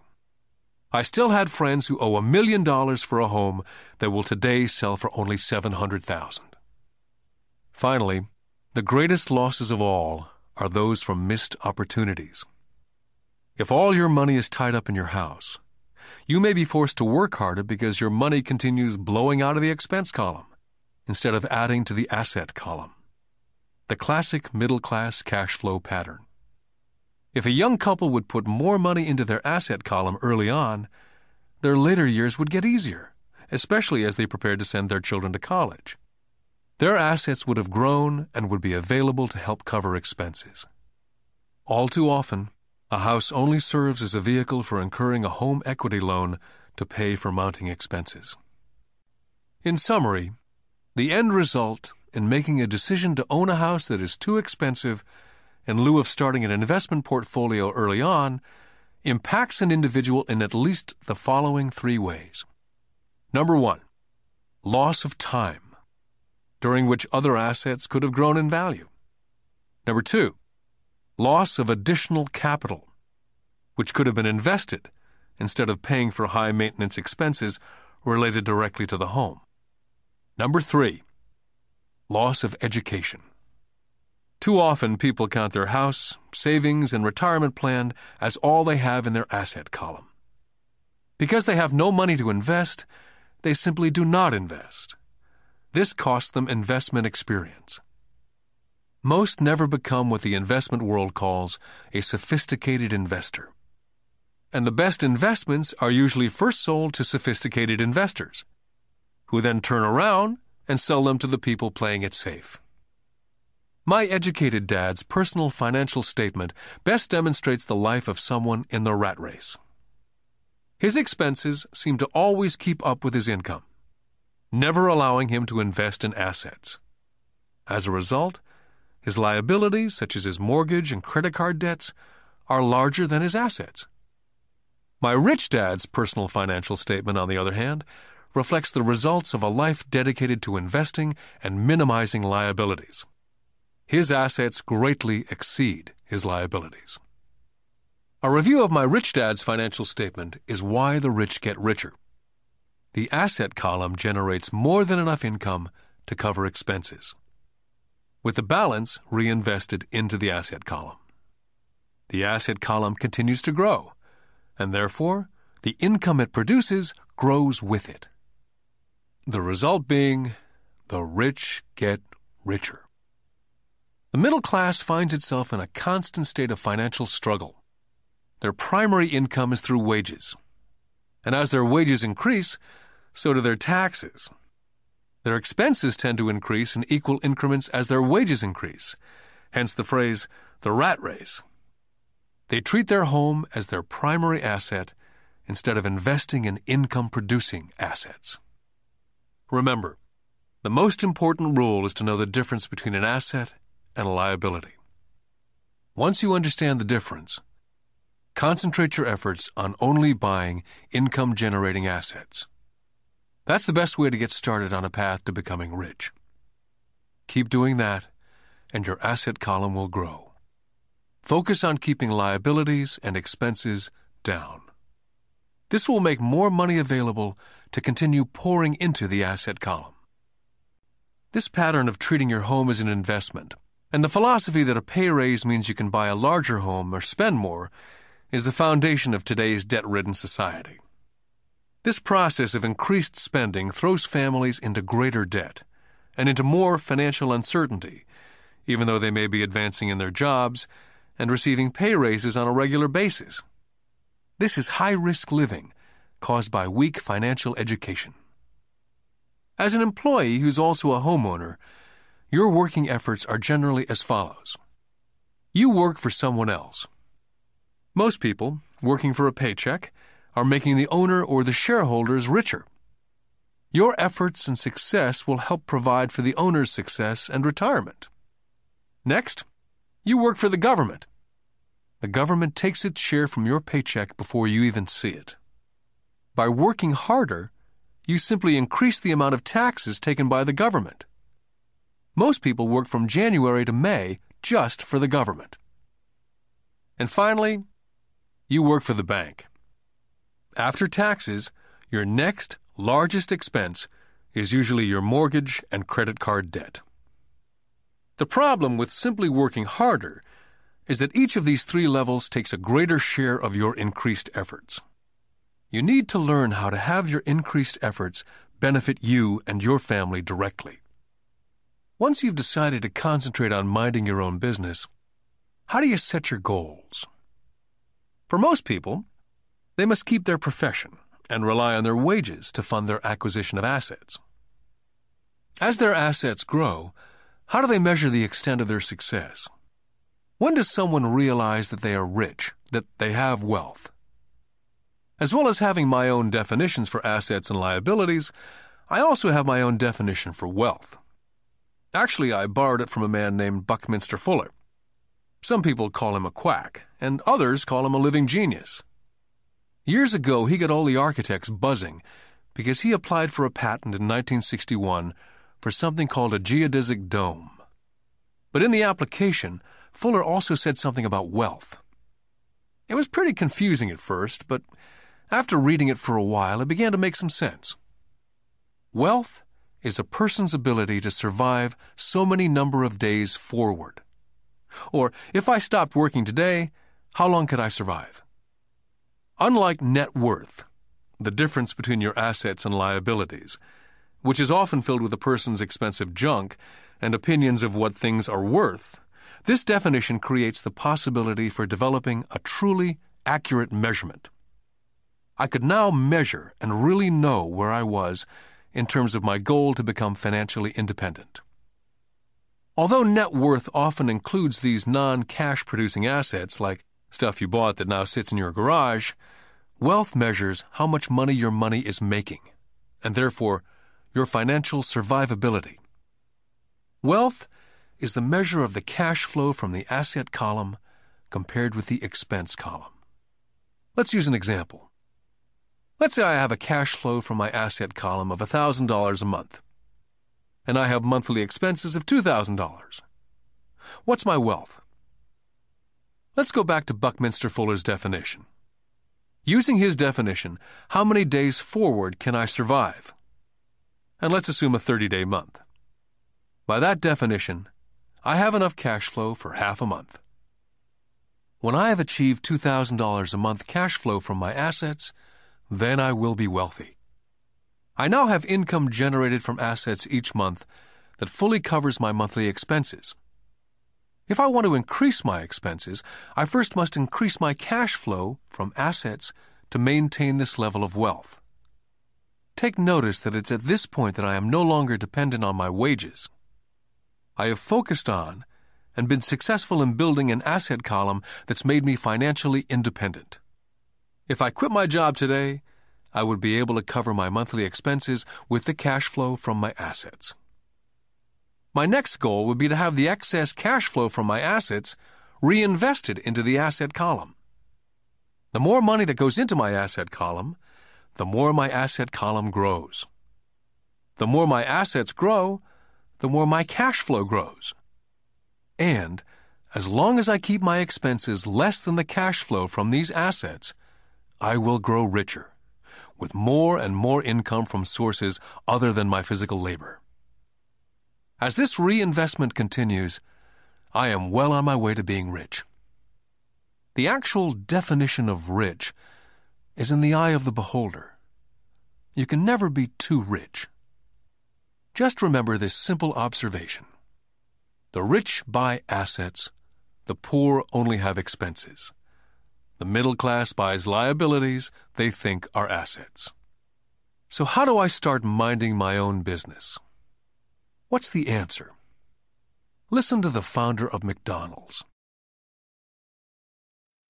Lesson 3 Mind Your Own Business. In 1974, Ray Kroc, the founder of McDonald's, was asked to speak at the MBA class at the University of Texas at Austin. A dear friend of mine, Keith Cunningham, was a student in that MBA class. After a powerful and inspiring talk, the class adjourned. And the students asked Ray if he would join them at their favorite hangout to have a few beers. Ray graciously accepted. What business am I in? Ray asked, once the group had all their beers in hand. Everyone laughed, said Keith. Most of the MBA students thought Ray was just fooling around. No one answered, so Ray asked the question again What business do you think I'm in? The students laughed again. And finally, one brave soul yelled out, Ray, who in the world does not know that you're in the hamburger business? Ray chuckled. That's what I thought you'd say. He paused, and then quickly said, Ladies and gentlemen, I'm not in the hamburger business. My business is real estate. McDonald's today is the largest single owner of real estate in the world, owning even more than the Catholic Church. Today, McDonald's owns some of the most valuable intersections and street corners in America, as well as in other parts of the world. Keith said it was one of the most important lessons in his life. Today, Keith owns car washes, but his business is the real estate under those car washes. The previous chapter ended with a statement illustrating that most people work for everyone but themselves. They work first for the owners of the company, then for the government through taxes, and finally for the bank that owns their mortgage. As a young boy, we did not have a McDonald's nearby. Yet my rich dad was responsible for teaching Mike and me the same lesson that Ray Kroc talked about at the University of Texas. It is secret number three of the rich. The secret is mind your own business. Financial struggle is often directly the result of people working all their life for someone else. Many people will have nothing at the end of their working days. Our current educational system focuses on preparing today's youth to get good jobs by developing scholastic skills.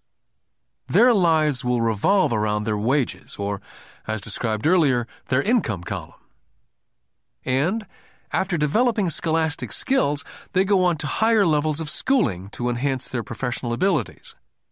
They study to become engineers, scientists, cooks, police officers, artists, writers, and so on. These professional skills allow them to enter the workforce and work for money. There's a big difference between your profession and your business. Often I ask people, What's your business? And they will say, Oh, I'm a banker. Then I ask them if they own the bank. And they usually respond, No, I work there. In that instance, they've confused their profession with their business. Their profession may be a banker, but they still need their own business. Ray Kroc was clear on the difference between his profession and his business. His profession was always the same. He was a salesman. At one time, he sold mixers for milkshakes, and soon thereafter, he was selling hamburger franchises. But while his profession was selling hamburger franchises, his business was the accumulation of income producing real estate. To become financially secure, a person needs to mind their own business. Your business revolves around your asset column, as opposed to your income column. As stated earlier, the number one rule is to know the difference between an asset and a liability, and to buy assets. The rich focus on their asset columns, while everyone else focuses on their income statements. That's why we hear so often, I need a raise. If only I had a promotion. I'm going back to school to get more training so I can get a better job. I'm going to work overtime. Maybe I can get a second job. I'm quitting in two weeks. I've found a job that pays more. In some circles, these are sensible ideas. Yet if you listen to Ray Kroc, you're still not minding your own business.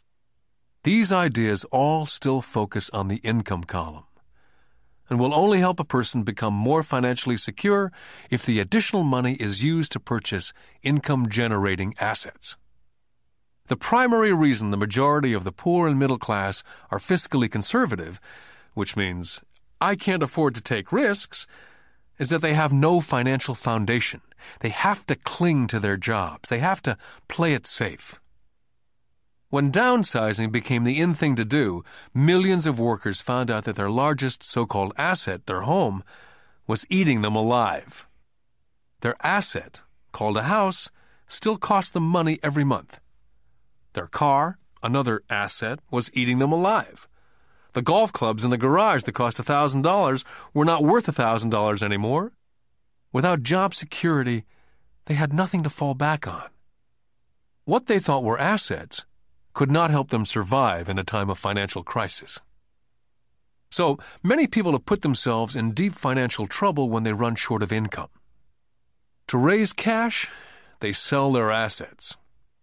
First, their personal assets can generally be sold for only a fraction of the value that's listed in their personal balance sheet. Or if there's a gain on the sale of the assets, they're taxed on the gain.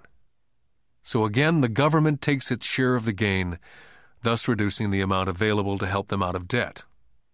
That's why I say someone's net worth is often worth less than they think. Start minding your own business. Keep your daytime job, but start buying real assets, not liabilities or personal effects that have no real value once you get them home. A new car loses nearly 25% of the price you pay for it the moment you drive it off the lot. It's not a true asset, even if your banker lets you list it as one. My $400 new titanium driver was worth $150 the moment I teed off. For adults, keep your expenses low reduce your liabilities, and diligently build a base of solid assets. For young people who've not yet left home, it's important for parents to teach them the difference between an asset and a liability. Get them to start building a solid asset column before they leave home, get married, buy a house, have kids, and get stuck in a risky financial position, clinging to a job and buying everything on credit. I see so many young couples who get married and trap themselves into a lifestyle that will not let them get out of debt for most of their working years. For most people, just as the last child leaves home, the parents realize they have not adequately prepared for retirement and they begin to scramble to put some money away. Then their own parents become ill and they find themselves with new responsibilities. So, what kind of assets am I suggesting that you or your children acquire? In my world, real assets fall into several different categories. First, businesses that do not require my presence. I own them, but they're managed or run by other people. If I have to work there, it's not a business. It becomes my job. Then come categories such as stocks, bonds, mutual funds, income generating real estate, notes or IOUs, royalties from intellectual property such as music, scripts, patents, and finally anything else that has value, produces income, or appreciates and has a ready market. As a young boy, my educated dad encouraged me to find a safe job. My rich dad, on the other hand, encouraged me to begin acquiring assets that I loved. If you don't love it, you won't take care of it. I collect real estate simply because I love buildings and land. I love shopping for them. I could look at them all day long. When problems arise, the problems are not so bad that it changes my love for real estate. For people who hate real estate, they shouldn't buy it. I love stocks of small companies, especially startups. The reason is that I am an entrepreneur, not a corporate person. In my early years, I worked in large organizations such as Standard Oil of California, the U.S. Marine Corps, and Xerox Corporation. I enjoyed my time with those organizations and have fond memories, but I know deep down I'm not a company man. I like starting companies, not running them. So my stock buys are usually of small companies, and sometimes I even start the company and take it public. Fortunes are made in new stock issues, and I love the game. Many people are afraid of small cap companies and call them risky, and they are. But risk is always diminished if you love what the investment is, understand it, and know the game. For years, even while I was with the Marine Corps and Xerox, I did what my rich dad recommended. I kept my daytime job, but I still minded my own business.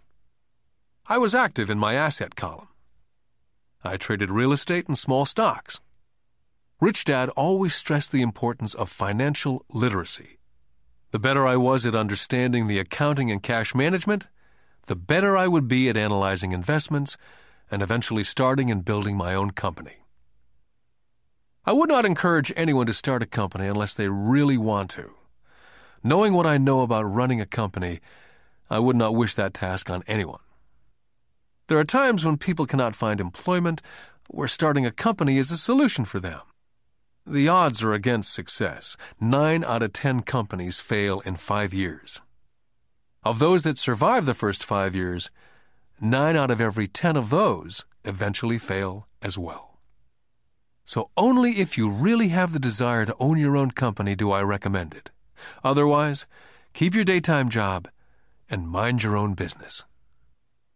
When I say mind your own business, I mean to build and keep your asset column strong. Once a dollar goes into it, never let it come out. Think of it this way once a dollar goes into your asset column, it becomes your employee. The best thing about money is that it works 24 hours a day and can work for generations. Keep your daytime job, be a great, hardworking employee, but keep building that asset column. As your cash flow grows, you can buy some luxuries. An important distinction is that rich people buy luxuries last, while the poor and middle class tend to buy luxuries first. The poor and middle class often buy luxury items such as big houses, diamonds, furs, jewelry, or boats because they want to look rich. They look rich, but in reality, they just get deeper in debt on credit. The old money people, the long term rich, built their asset column first. Then the income generated from the asset column bought their luxuries. The poor and middle class buy luxuries with their own sweat, blood, and children's inheritance. A true luxury is a reward for investing in and developing a real asset. For example, when my wife and I had extra money coming from our apartment houses, she went out and bought her Mercedes. It didn't take any extra work or risk on her part because the apartment house bought the car. She did, however, have to wait for it for four years while the real estate investment portfolio grew and finally began throwing off enough extra cash flow to pay for the car. But the luxury, the Mercedes, was a true reward because she had proved she knew how to grow her asset column. That car now means a lot more to her than simply another pretty car. It means she used her financial intelligence to afford it. What most people do is they impulsively go out and buy a new car or some other luxury on credit. They may feel bored and just want a new toy. Buying a luxury on credit often causes a person to sooner or later actually resent that luxury because the debt on the luxury becomes a financial burden. After you've taken the time and invested in and built your own business, you're now ready to add the magic touch, the biggest secret of the rich. The secret that puts the rich way ahead of the pack. The reward at the end of the road for diligently taking the time to mind your own business. Lesson 4 The History of Taxes and the Power of Corporations. I remember in school being told the story of Robin Hood and his merry men. My schoolteacher thought it was a wonderful story of a romantic hero, a Kevin Costner type, who robbed from the rich and gave to the poor. My rich dad did not see Robin Hood as a hero. He called Robin Hood a crook. Robin Hood may be long gone, but his followers live on. How often I still hear people say, Why don't the rich pay for it? Or, The rich should pay more in taxes and give it to the poor. It's this idea of Robin Hood, or taking from the rich to give to the poor, that has caused the most pain for the poor and the middle class. The reason the middle class is so heavily taxed is because of the Robin Hood ideal. The real reality is that the rich are not taxed. It's the middle class who pays for the poor, especially the educated upper income middle class. Again, to understand fully how things happen, we need to look at the historical perspective. We need to look at the history of taxes. Although my highly educated dad was an expert on the history of education, my rich dad fashioned himself as an expert on the history of taxes. Rich Dad explained to Mike and me that in England and America originally, there were no taxes. Occasionally, there were temporary taxes levied in order to pay for wars. The king or the president would put the word out and ask everyone to chip in. Taxes were levied in Britain for the fight against Napoleon from 1799 to 1816. And in America, taxes were levied to pay for the Civil War from 1861 to 1865. In 1874, England made income tax a permanent levy on its citizens. In 1913, an income tax became permanent in the United States with the adoption of the 16th Amendment to the Constitution.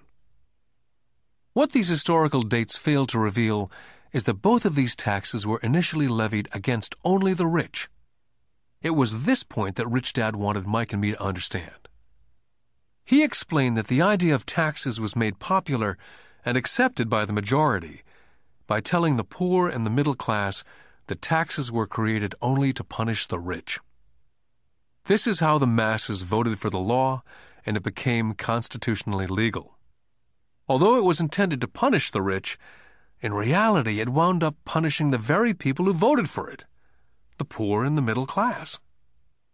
Once government got a taste of money, the appetite grew, said Rich Dad. Your dad and I are exactly opposite. He's a government bureaucrat and I'm a capitalist. We get paid, and our success is measured on opposite behaviors. He gets paid to spend money and hire people. The more he spends and the more people he hires, the larger his organization becomes. In the government, the larger his organization, the more he's respected. On the other hand, within my organization, the fewer people I hire and the less money I spend, the more I'm respected by my investors. That's why I don't like government people. They have different objectives from most business people. As the government grows, more and more tax dollars will be needed to support it. As I said, the passage of taxes was only possible because the masses believed in the Robin Hood theory of economics, which was to take from the rich and give to everyone else. The problem was that the government's appetite for money was so great that taxes soon needed to be levied on the middle class, and from there it kept trickling down. The rich, on the other hand, saw an opportunity. They did not play by the same set of rules. As I've stated, the rich already knew about corporations, which became popular in the days of sailing ships. The rich created the corporation as a vehicle to limit their risk to the assets of each voyage. The rich put their money into a corporation to finance the voyage. The corporation would then hire a crew to sail to the New World to look for treasures. If the ship was lost, the crew lost their lives, but the loss to the rich would be limited only to the money they invested for that particular voyage. It's the knowledge of the power of the legal structure of the corporation that really gives the rich a vast advantage over the poor and the middle class. Having two fathers teaching me, one a socialist and the other a capitalist, I quickly began to realize that the philosophy of the capitalist made more financial sense to me. It seemed to me that the socialists ultimately penalized themselves due to their lack of financial education. No matter what the take from the rich crowd came up with, the rich always found a way to outsmart them. That is how taxes were eventually levied on the middle class. The rich outsmarted the intellectuals solely because they understood the power of money, a subject not taught in schools. How did the rich outsmart the intellectuals? Once the take from the rich tax was passed, cash started flowing into government coffers. Initially, people were happy. Money was handed out to government workers and the rich. It went to government workers in the form of jobs and pensions. It went to the rich via their factories receiving government contracts. The government became a large pool of money, but the problem was the fiscal management of that money. There really is no recirculation.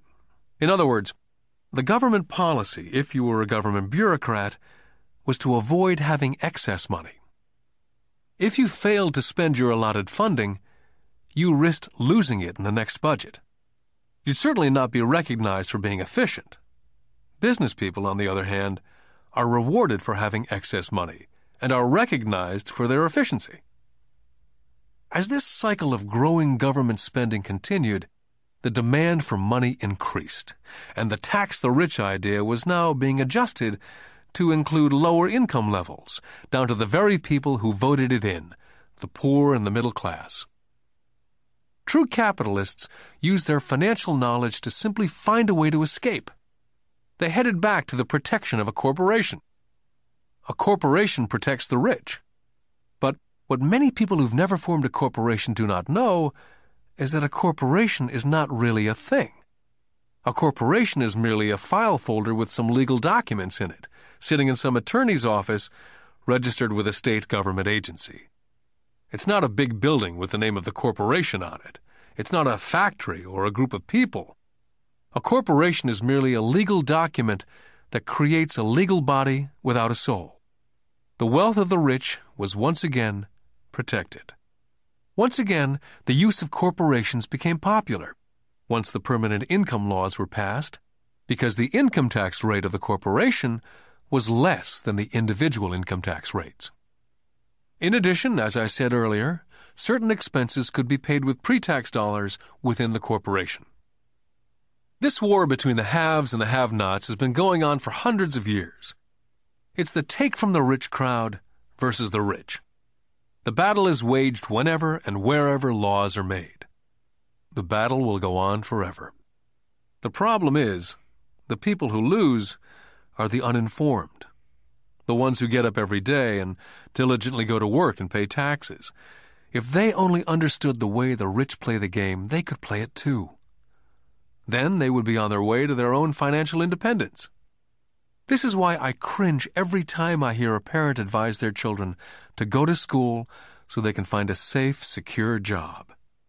An employee with a safe, secure job without financial aptitude has no escape. Average Americans today work five to six months for the government before they make enough to cover their taxes. In my opinion, that is a long time. The harder you work, the more you pay the government. That's why I believe that the idea of take from the rich backfired on the very people who voted it in. Every time people try to punish the rich, the rich don't simply comply, they react. They have the money, power, and intent to change things. They do not just sit there and voluntarily pay more taxes. They search for ways to minimize their tax burden. They hire smart attorneys and accountants and persuade politicians to change laws or create legal loopholes. They have the resources to effect change. The poor and the middle class do not have the same resources. They sit there and let the government's needles enter their arm and allow the blood donation to begin.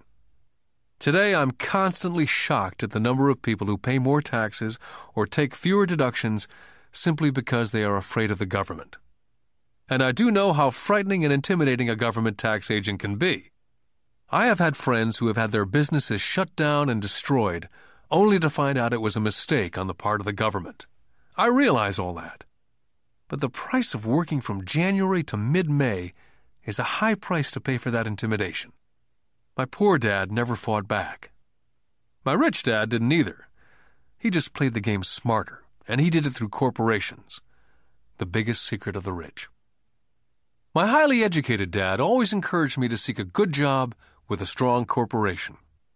He spoke of the virtues of working your way up the corporate ladder. He didn't understand that by relying solely on a paycheck from a corporate employer, I would be a docile cow ready for milking. When I told my rich dad of my father's advice, he only chuckled. Why not own the ladder? was all he said. As a young boy, I didn't understand what Rich Dad meant by owning my own corporation. It was an idea that seemed impossible and intimidating. Although I was excited by the idea, my youth would not let me envision the possibility that grown ups would someday work for a company I would own. The point is, if not for my rich dad, I would have probably followed my educated dad's advice. It was merely the occasional reminder of my rich dad that kept the idea of owning my own corporation alive and kept me on a different path. By the time I was 15 or 16, I knew I was not going to continue down the path my educated dad was recommending. I did not know how I was going to do it, but I was determined not to head in the direction most of my classmates were heading. That decision changed my life.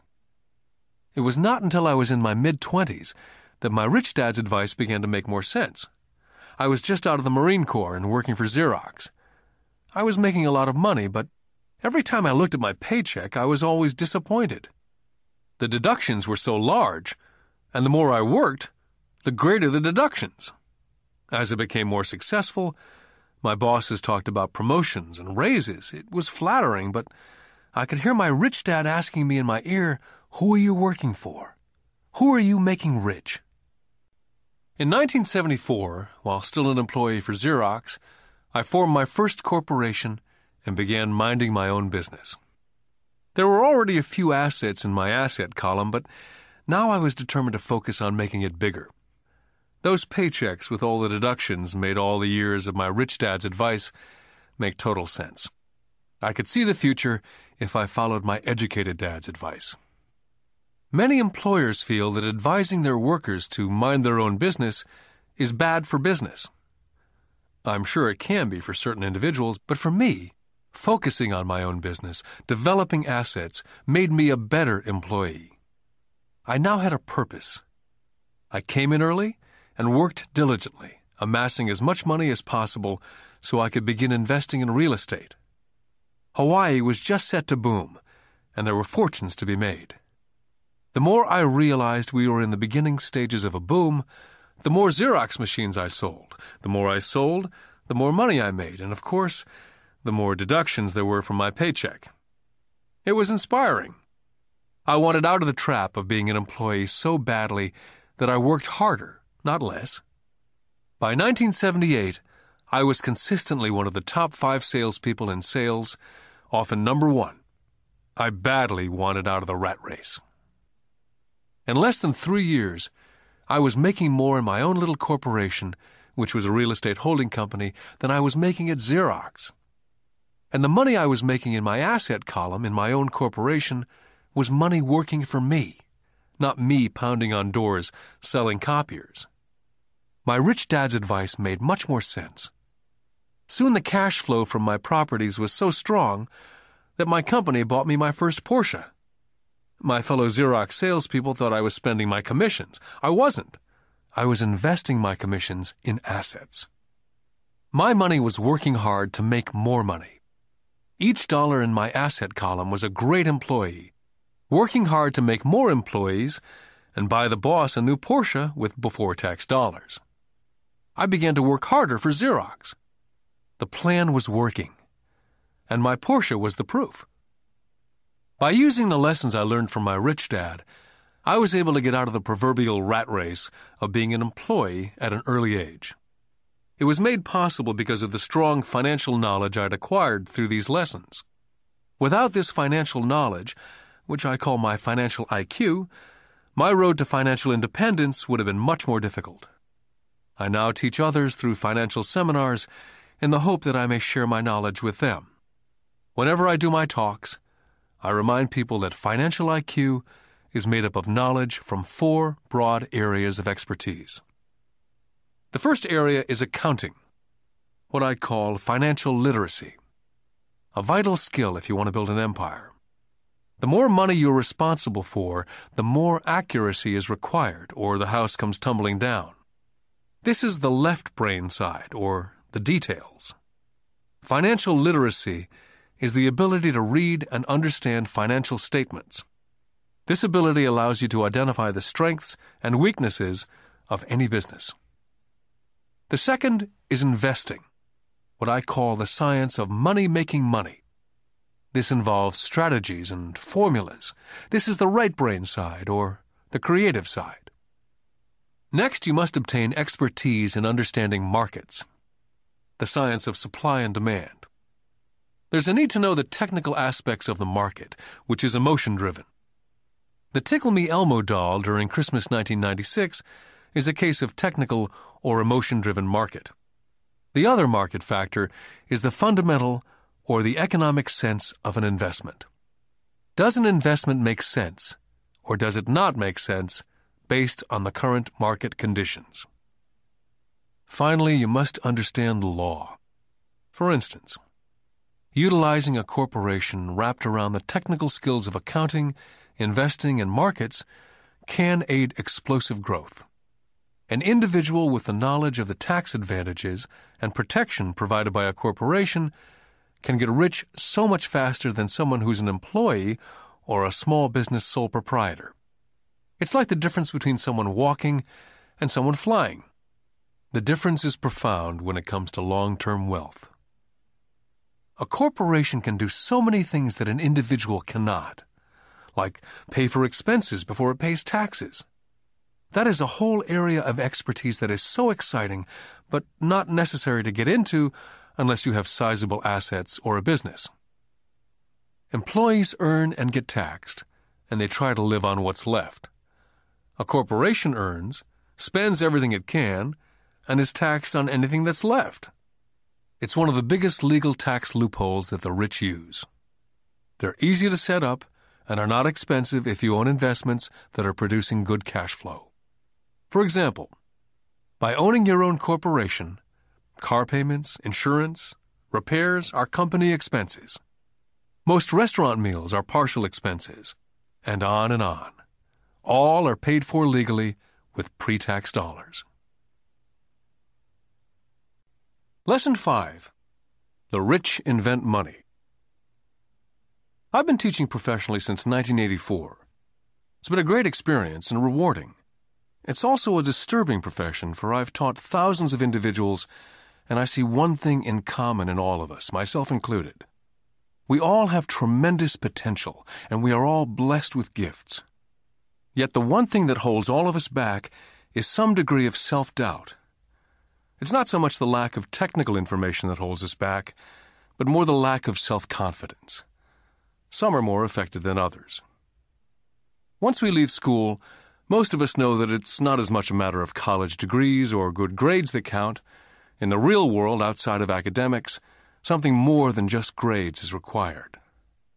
I've heard it called guts, chutzpah, balls, audacity, bravado, cunning, daring, tenacity, and brilliance. This factor, whatever it's labeled, ultimately decides one's future much more than school grades. Inside each of us is one of these brave, brilliant, and daring characters. There's also the flip side of that character people who could get down on their knees and beg if necessary. After a year in Vietnam as a Marine Corps pilot, I intimately got to know both of those characters inside of me. One is not better than the other. Yet as a teacher, I recognized that it was excessive fear and self doubt that were the greatest detractors of personal genius. It broke my heart to see students know the answers, yet lack the courage to act on the answer. Often in the real world, it's not the smart that get ahead, but the bold. In my personal experience, your financial genius requires both technical knowledge as well as courage. If fear is too strong, the genius is suppressed. In my classes, I strongly urge students to learn to take risks, to be bold, to let their genius convert that fear into power and brilliance. It works for some and just terrifies others. I've come to realize that for most people, when it comes to the subject of money, they would rather play it safe. I've had to field questions such as Why take risks? Why should I bother developing my financial IQ? Why should I become financially literate? And I answer, just to have more options. There are huge changes up ahead. There will be a hundred people like Bill Gates and hugely successful companies like Microsoft created every year, all over the world. And there also will be many more bankruptcies, layoffs, and downsizing. So why bother developing your financial IQ? Because if you do, you will prosper greatly. And if you don't, this period of time will be a frightening one. Land was wealth 300 years ago. So the person who owned the land owned the wealth. Then it was factories and production. And America rose to dominance. The industrialist owned the wealth. Today, it's information. And the person who has the most timely information owns the wealth. The problem is, Information flies all around the world at the speed of light. The new wealth cannot be contained by boundaries and borders as lands and factories were. The changes will be faster and more dramatic. There will be a dramatic increase in the number of new multimillionaires. There also will be those who are left behind. Today, I find so many people struggling, often working harder, simply because they cling to old ideas. They want things to be the way they were. They resist change. I know people who are losing their jobs or their houses, and they blame technology or the economy or their boss. Sadly, they fail to realize that they might be the problem. Old ideas are their biggest liability. It's a liability simply because they fail to realize that while that idea or way of doing something was an asset yesterday, yesterday is gone. One afternoon, I was teaching investing using a game I'd invented, cash flow, as a teaching tool. A friend had brought someone along to attend the class. This friend of a friend was recently divorced, had been badly burned in the divorce settlement, and was now searching for some answers. Her friend thought the class might help. The game was designed to help people learn how money works. In playing the game, they learn about the interaction of the income statement with the balance sheet. They learn how cash flows between the two, and how the road to wealth is through striving to increase your monthly cash flow from the asset column to the point that it exceeds your monthly expenses. Once you accomplish this, you're able to get out of the rat race and onto the fast track. As I've said, some people hate the game, some love it, and others miss the point. This woman missed a valuable opportunity to learn something. In the opening round, she drew a doodad card with the boat on it. At first, she was happy. Oh, I've got the boat! Then, as her friend tried to explain how the numbers worked on her income statement and balance sheet, she got frustrated because she had never liked math.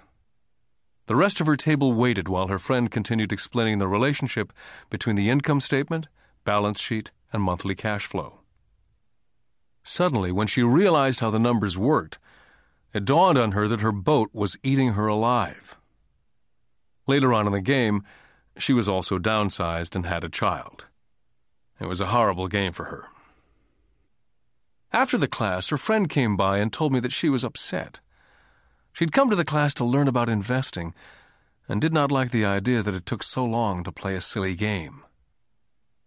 Her friend attempted to tell her to look within herself to see if the game reflected on herself in any way. With that suggestion, the woman demanded her money back. She said that the very idea that a game could be a reflection of her was ridiculous. Her money was promptly refunded, and she left. Since 1984, I have made millions simply by doing what the school system does not In school, most teachers lecture. I hated lectures as a student. I was soon bored, and my mind would drift. In 1984, I began teaching via games and simulations. I always encouraged adult students to look at games as reflecting back to what they know and what they needed to learn. Most importantly, a game reflects back on one's behavior. It's an instant feedback system. Instead of the teacher lecturing you, the game is feeding back a personalized lecture, custom made just for you. The friend of the woman who left later called to give me an update. She said her friend was fine and had calmed down. In her cooling off period, she could see some relationships between the game and her life. Just like a board game, the world is always providing us with instant feedback. We could learn a lot if we tuned in more. One day, not long ago, I complained to my wife that the cleaners must have shrunk my pants.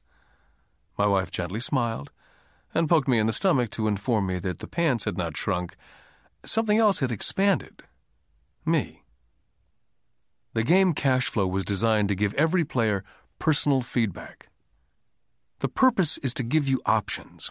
If you draw the boat card and it puts you into debt, the question is now what can you do? How many different financial options can you come up with? That's the purpose of the game. To teach players to think and create new and various financial options. I've watched this game played by more than a thousand people. The people who get out of the rat race in the game the quickest are the people who understand numbers and have creative financial minds. They recognize different financial options People who take the longest are people who aren't familiar with numbers and often do not understand the power of investing. Rich people are often creative and take calculated risks. There have been people playing cash flow who gain lots of money in the game, but they don't know what to do with it. Most of them have not been financially successful in real life either. Everyone else seems to be getting ahead of them, even though they have money. And that's true in real life. There are a lot of people who have a lot of money and do not get ahead financially. Limiting your options is the same as hanging on to old ideas. I have a friend from high school who now works at three jobs. Twenty years ago, he was the richest of all my classmates. When the local sugar plantation closed, the company he worked for went down with the plantation. In his mind, he had but one option, and that was the old option work hard. The problem was, he couldn't find an equivalent job that recognized his seniority in the old company. As a result, he's overqualified for the jobs he currently has, so his salary is lower. He now works three jobs to earn enough to survive. I've watched people playing cash flow complaining that the right opportunity cards are not coming their way, so they sit there. I know people who do that in real life. They wait for the right opportunity. I've watched people get the right opportunity card and then not have enough money. Then they complain they would have gotten out of the rat race if they'd had more money. So they sit there. I know people in real life who do that also. They see all the great deals, but they have no money. And I have people pull a great opportunity card, read it out loud, and have no idea that it's a great opportunity. They have the money, the time is right, they have the card, but they can't see the opportunity staring at them. They fail to see how it fits into their financial plan for escaping the rat race. And I know more people like that than all the others combined. Most people have an opportunity of a lifetime flash right in front of them, and they fail to see it. A year later, they find out about it after everyone else got rich. Financial intelligence is simply having more options. If the opportunities aren't coming your way, what else can you do to improve your financial position? If an opportunity lands in your lap and you have no money and the bank won't talk to you, what else can you do to get the opportunity to work in your favor? If your hunch is wrong and what you've been counting on doesn't happen, how can you turn a lemon into millions? That is financial intelligence. It's not so much what happens, but how many different financial solutions you can think of to turn a lemon into millions. It's how creative you are in solving financial problems. Most people only know one solution work hard, save, and borrow. So, why would you want to increase your financial intelligence? Because you want to be the kind of person who creates your own luck. You can take whatever happens and make it better. Few people realize that luck is created, just as money is. And if you want to be luckier and create money instead of working hard, then your financial intelligence is important. If you're the kind of person who's waiting for the right thing to happen, you might wait for a long time. It's like waiting for all the traffic lights to be green for five miles before starting the trip. As young boys, Mike and I were constantly told by my rich dad that money is not real. Rich Dad occasionally reminded us of how close we came to the secret of money on that first day we got together and began making money out of plaster of Paris. The poor and middle class work for money, he would say. The rich make money. The more real you think money is, the harder you will work for it. If you can grasp the idea that money is not real, you will grow richer faster. What is it? was a question Mike and I often came back with. What is money if it's not real? What we agree it is, was all Rich Dad would say. The single most powerful asset we all have is our mind. If it's trained well, it can create enormous wealth in what seems to be an instant. I'll give you a simple example of creating money. In the early 1990s, the economy of Phoenix was horrible.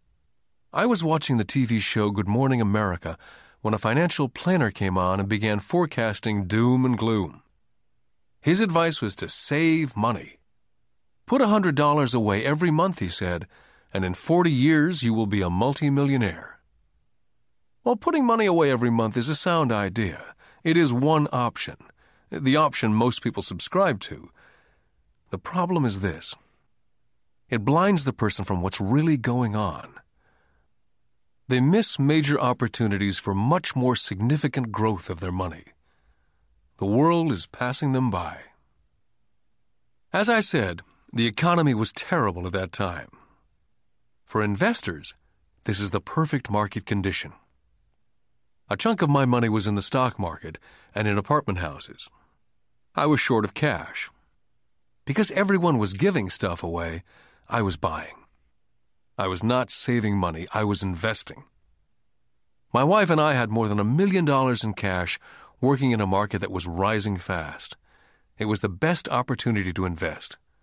The economy was terrible. I just could not pass up these small deals. Houses that were once $100,000 were now 75,000. But instead of shopping at the local real estate office, I began shopping at the bankruptcy attorney's office or the courthouse steps. In these shopping places, a $75,000 house could sometimes be bought for 20000 or less. For 2000 which was loaned to me from a friend for 90 days for $200, I gave an attorney a cashier's check as a down payment. While the acquisition was being processed, I ran an ad in the paper advertising a $75,000 house for only 60,000 and no money down. The phone rang hard and heavy. Prospective buyers were screened, and once the property was legally mine, all the prospective buyers were allowed to look at the house. It was a feeding frenzy. The house sold in a few minutes. I asked for a $2,500 processing fee, which they gladly handed over, and the escrow and title company took over from there. I returned the 2000 to my friend with an additional 200. He was happy, the home buyer was happy, the attorney was happy, and I was happy. I'd sold a house for 60,000 that cost me 20,000. The 40,000 was created from money in my asset column in the form of a promissory note from the buyer. Total working time 5 hours. During this depressed market, my wife and I were able to do 6 of these simple transactions in our spare time. While the bulk of our money was in larger properties in the stock market, we were able to create more than $190,000 in assets, notes at 10% interest, in those six buy, create, and sell transactions. That comes to approximately $19,000 a year income, much of it sheltered through our private corporation. Much of that $19,000 a year goes to pay for our company cars, gas, trips, insurance, dinners with clients, and other things. By the time the government gets a chance to tax that income, it's been spent on legally allowed pre tax expenses. This was a simple example of how money is invented, created, and protected using financial intelligence. Ask yourself how long it would take to save $190,000. Would the bank pay you 10% interest on your money? And the note is good for 30 years. I hope they never pay me the 190,000. I have to pay a tax if they pay me the principal. And besides, 19,000 paid over 30 years is a little over 500,000 in income. The math is simple. You don't need algebra or calculus. I don't write much because the escrow company handles the legal transaction and the servicing of the payments. I have no roofs to fix or toilets to unplug because the owners do that. It's their house. Occasionally, someone does not pay, and that's wonderful because there are late fees, or they move out and the property is sold again. The court system handles that. And it may not work in your area. The market conditions may be different, but the example illustrates how a simple financial process can create hundreds of thousands of dollars with little money and low risk. It's an example of money being only an agreement. Anyone with a high school education can do it. Yet most people won't. Most people listen to the standard advice of work hard and save money. For about 30 hours of work, approximately $190,000 was created in the asset column, and no taxes were paid. Now, you may understand why I silently shake my head when I hear parents say, My child is doing well in school and receiving a good education. It may be good, but is it adequate? I know the above investment strategy is a small one. It's used to illustrate how small can grow into big. My success reflects the importance of a strong financial foundation, which starts with strong financial education. Financial intelligence is made up of these four main technical skills. Number one, financial literacy, the ability to read numbers. Number two, investment strategies, the science of money making money. Number three, the market, supply and demand. Alexander Graham Bell gave the market what it wanted, and AT&T was born. So did Bill Gates. A $75,000 house offered for $60,000 that cost $20,000 was also the result of seizing an opportunity created by the market. Somebody was buying and someone was selling. Number four, the law. The awareness of accounting, corporate, state, and national rules and regulations. I recommend playing within the rules.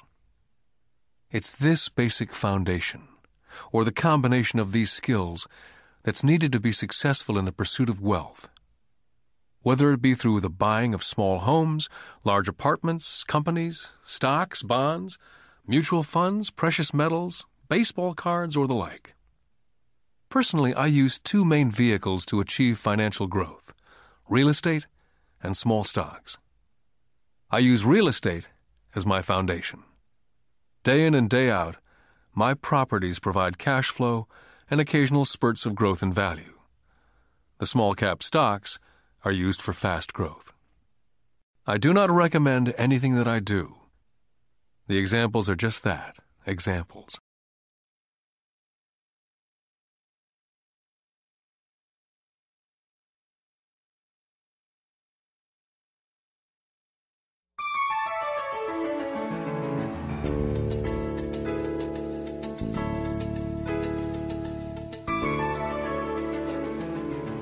Lesson 6 Work to learn.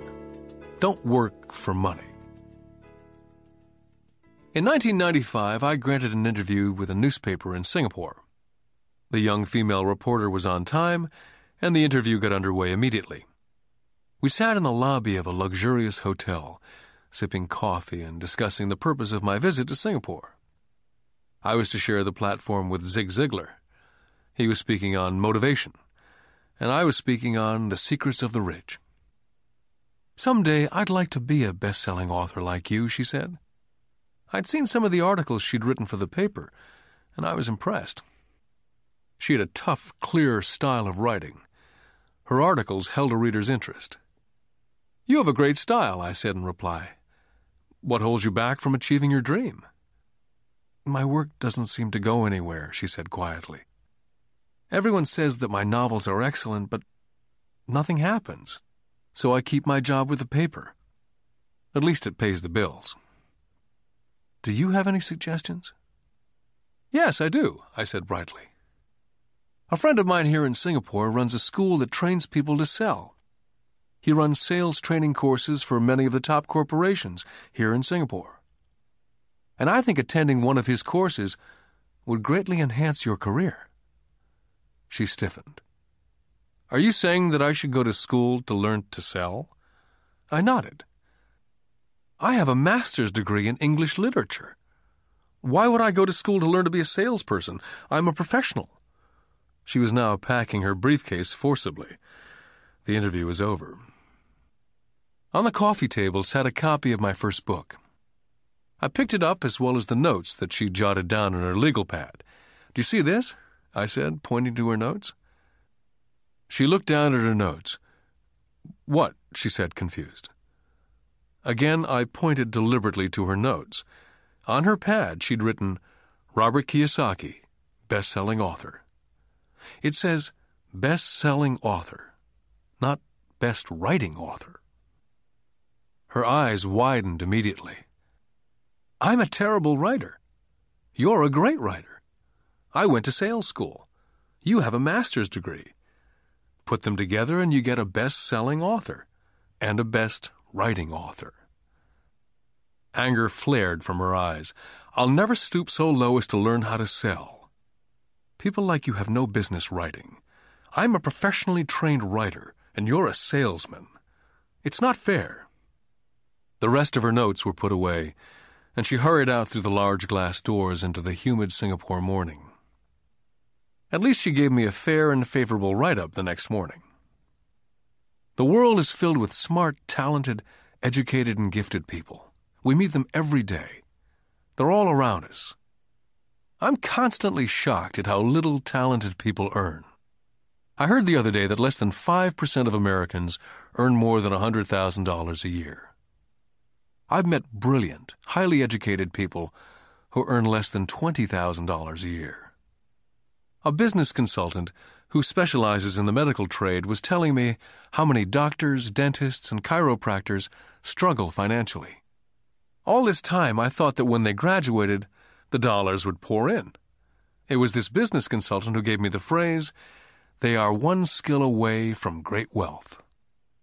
What this phrase means is that most people need only to learn and master one more skill, and their income would jump exponentially. I have mentioned before that financial intelligence is a synergy of accounting, investing, marketing, and law. Combine these four technical skills, and making money with money is easier. When it comes to money, the only skill most people know is to work hard. The classic example of a synergy of skills was that young writer for the newspaper. If she diligently learned the skills of sales and marketing, her income would jump dramatically. If I were her, I would take some courses in advertising copywriting as well as sales. Then instead of working at the newspaper, I would seek a job at an advertising agency. Even if it were a cut and pay, she'd learn how to communicate in shortcuts that are used in successful advertising. She also would spend time learning public relations, an important skill. She would learn how to get millions in free publicity. Then at night and on weekends, she could be writing her great novel. When it was finished, she'd be better able to sell her book. Then, in a short while, she could be a best selling author. When I graduated from the U.S. Merchant Marine Academy in 1969, my educated dad was happy. Standard Oil of California had hired me for its oil tanker fleet. I was a third mate, and the pay was low compared with my classmates, but it was okay for a first real job after college. My starting pay was about $42,000 a year, including overtime, and I only had to work for seven months. I had five months of vacation. If I'd wanted to, I could have taken the run to Vietnam with a subsidiary shipping company and easily doubled my pay instead of taking the five months vacation.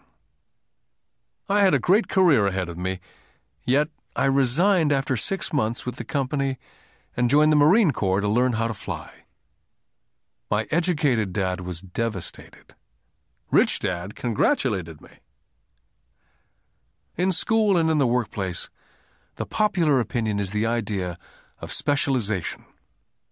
That is, in order to make more money or get promoted, you need to specialize. That is why medical doctors immediately begin to seek a specialty, such as orthopedics or pediatrics. The same is true for accountants, architects, lawyers, pilots, and others. My educated dad believed in the same dogma. That's why he was thrilled when he eventually achieved his doctorate. He often admitted that schools reward people who study more and more about less and less. Rich Dad encouraged me to do exactly the opposite. You want to know a little about a lot, was his suggestion. That's why for years I worked in different areas of his companies. For a while I worked in his accounting department. Although I would probably never have been an accountant, he wanted me to learn via osmosis. Rich Dad knew I would pick up jargon and a sense of what's important and what's not. I also worked as a busboy and construction worker, as well as in sales, reservations, and marketing. He was grooming Mike and me. That's why he insisted we sit in on the meetings with his bankers, lawyers, accountants, and brokers. He wanted us to know a little about every aspect of his empire. Educated Dad thought I went to school to learn to be a ship's officer. Rich Dad knew that I went to school to study international trade. So, as a student, I made cargo runs navigating large freighters, oil tankers, and passenger ships to the Far East and the South Pacific.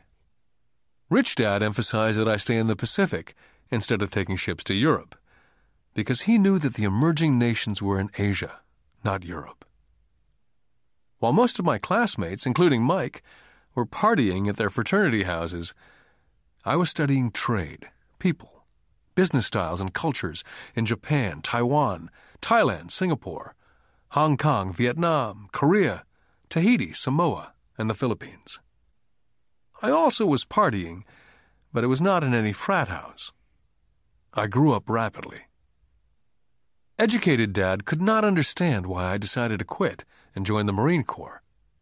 I told him I wanted to learn to fly, but really I wanted to learn to lead troops.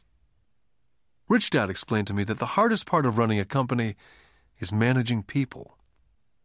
He'd spent three years in the Army. My educated dad was draft exempt. Rich Dad told me of the value of learning to lead men into dangerous situations. Leadership is what you need to learn next, he said. If you're not a good leader, you'll get shot in the back, just like they do in business. Returning from Vietnam in 1973, I resigned my commission, even though I loved flying. I found a job with Xerox Corporation. I joined it for one reason, and it was not for the benefits. I was a shy person, and the thought of selling was the most frightening subject in the world. Xerox is one of the best sales training programs in America. Rich Dad was proud of me. My educated dad was ashamed. Being an intellectual, he thought that salespeople were below him. I worked with Xerox for four years until I overcame my fear of knocking on doors and being rejected. Once I could consistently be in the top five in sales, I again resigned and moved on, leaving behind another great career with an excellent company. In 1977, I formed my first company. Rich Dad had groomed Mike and me to take over companies. So I now had to learn to form them and put them together. My first product, the nylon and Velcro wallet, was manufactured in the Far East and shipped to a warehouse in New York, near where I had gone to school. My formal education was complete, and it was time to test my wings. If I failed, I went broke. Rich Dad thought it best to go broke before 30. You still have time to recover, was his advice. On the eve of my 30th birthday, my first shipment left Korea for New York. Today, I still do business internationally. And as my rich dad encouraged me to do, I keep seeking the emerging nations. Today, my investment company invests in South America, Asia, Norway, and Russia. There's an old cliche that goes, JOB is an acronym for just over broke. And unfortunately, I would say that the saying applies to millions of people. Because school does not think financial intelligence is an intelligence, most workers live within their means. They work and they pay bills. There's another horrible management theory that goes workers work hard enough to not be fired, and owners pay just enough so that workers won't quit. And if you look at the pay scales of most companies, again, I would say there is a degree of truth in that statement. The net result is that most workers never get ahead. They do what they've been taught to do get a secure job. Most workers focus on working for pay and benefits that reward them in the short term, but is often disastrous in the long run. Instead, I recommend to young people to seek work for what they will learn more than what they will earn. Look down the road at what skills they want to acquire before choosing a specific profession, and before getting trapped in the rat race. When I speak to adults who want to earn more money, I always recommend the same thing I suggest taking a long view of their life. Instead of simply working for the money and security, which I admit are important, I suggest they take a second job that will teach them a second skill. Often I recommend joining a network marketing company, also called multi level marketing, if they want to learn sales skills. Some of these companies have excellent training programs that help people get over their fear of failure and rejection, which are the main reasons people are unsuccessful. Education is more valuable than money in the long run. When I ask the classes I teach, how many of you can cook a better hamburger than McDonald's? Almost all of the students raise their hands. I then ask, so if most of you can cook a better hamburger, how come McDonald's makes more money than you? The answer is obvious. McDonald's is excellent at business systems. The reason so many talented people are poor is because they focus on building a better hamburger and know little to nothing about business systems. A friend of mine in Hawaii is a great artist. He makes a sizable amount of money. One day his mother's attorney called to tell him that she had left him $35,000. That is what was left of her estate after the attorney and the government took their shares. Immediately he saw an opportunity to increase his business by using some of this money to advertise. Two months later, his first four color full page ad appeared in an expensive magazine that targeted the very rich. The ad ran for three months. He received no replies from the ad, and all of his inheritance is now gone. He now wants to sue the magazine for misrepresentation. This is a common case of someone who can build a beautiful hamburger but knows little about business. When I asked him what he'd learned, his only reply was that advertising salespeople are crooks. I then asked him if he'd be willing to take a course in sales and a course in direct marketing. His reply, I don't have the time, and I don't want to waste my money. The world is filled with talented poor people. All too often, they're poor, or struggle financially, or earn less than they're capable of, not because of what they know, but because of what they do not know. They focus on perfecting their skills at building a better hamburger rather than the skills of selling and delivering the hamburger. Maybe McDonald's does not make the best hamburger, but they are the best at selling and delivering a basic average burger. Poor Dad wanted me to specialize. That was his view on how to be paid more. Rich Dad advised that Mike and I groom ourselves. Many corporations do the same thing. They find a young, bright student out of business school and begin grooming that person to someday take over the company. So these bright young employees do not specialize in one department, they're moved from department to department to learn all the aspects of business systems. The rich often groom their children or the children of others. By doing so, their children gain an overall knowledge of the operations of the business and how the various departments interrelate. For the World War II generation, it was considered bad to skip from company to company. Today, it's considered smart. Since people will skip from company to company rather than seek greater specialization, why not seek to learn more than earn? In the short term, it may earn you less. In the long term, it will pay off in large dividends. The main management skills needed for success are the management of cash flow, the management of systems, including yourself and time with family, and the management of people. The most important specialized skills are sales and understanding marketing. It's the ability to sell, therefore, to communicate to another human being, be it a customer, employee, boss, spouse, or child, that is the base skill of personal success. It is communication skills such as writing, speaking, and negotiating that are crucial to a life of success. It's a skill that I work on constantly, attending courses or buying educational tapes to expand my knowledge.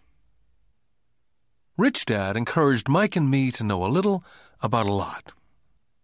He encouraged us to work with people smarter than we were and to bring smart people together to work as a team. Today it would be called a synergy of professional specialties. Today I meet ex school teachers earning hundreds of thousands of dollars a year. They earn that much because they have specialized skills in their field, as well as other skills. They can teach as well as sell and market. I know of no other skills to be more important than selling as well as marketing. The skills of selling and marketing are difficult for most people, primarily due to their fear of rejection. The better you are at communicating, negotiating, and handling your fear of rejection, the easier life is. Just as I advise that newspaper writer who wanted to become a best selling author, I advise anyone else today. Being technically specialized has its strengths as well as its weaknesses. I have friends who are geniuses, but they cannot communicate effectively with other human beings. And as a result, their earnings are pitiful. I advise them to just spend a year learning to sell. And even if they earn nothing, their communication skills will improve. And that is priceless. Getting started. I wish I could say acquiring wealth was easy for me, but it wasn't. So, in response to the question, How do I start? I offer the thought process I go through on a day by day basis. It really is easy to find great deals, I promise you that. It's just like riding a bike. After a little wobbling, it's a piece of cake. But when it comes to money, it's the determination to get through the wobbling that's a personal thing. To find million dollar deals of a lifetime, requires us to call on our financial genius. I believe that each of us has a financial genius within us. The problem is, our financial genius lies asleep, waiting to be called upon. It lies asleep because our culture has educated us into believing that the love of money is the root of all evil.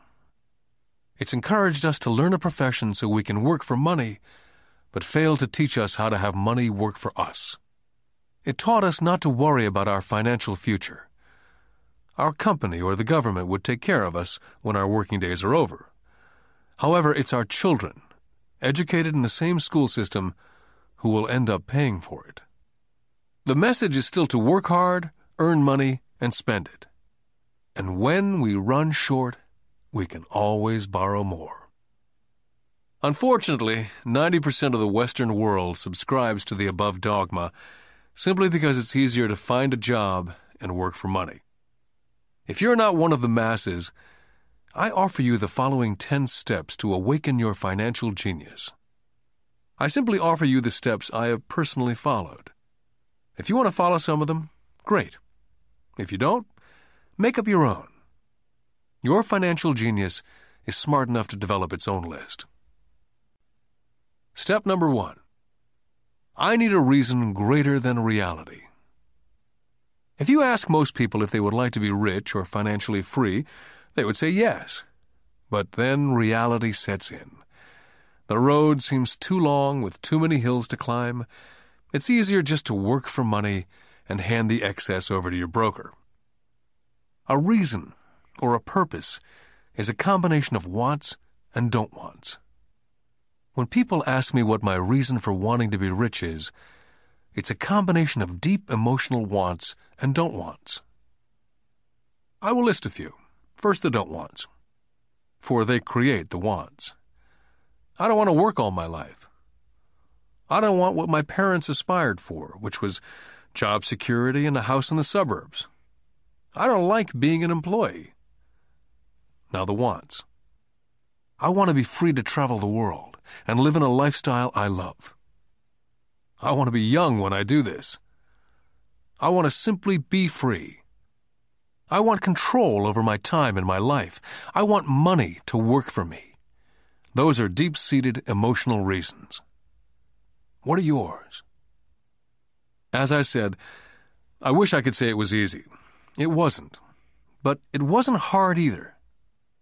But without a strong reason or purpose, anything in life is hard. Step number two I choose daily.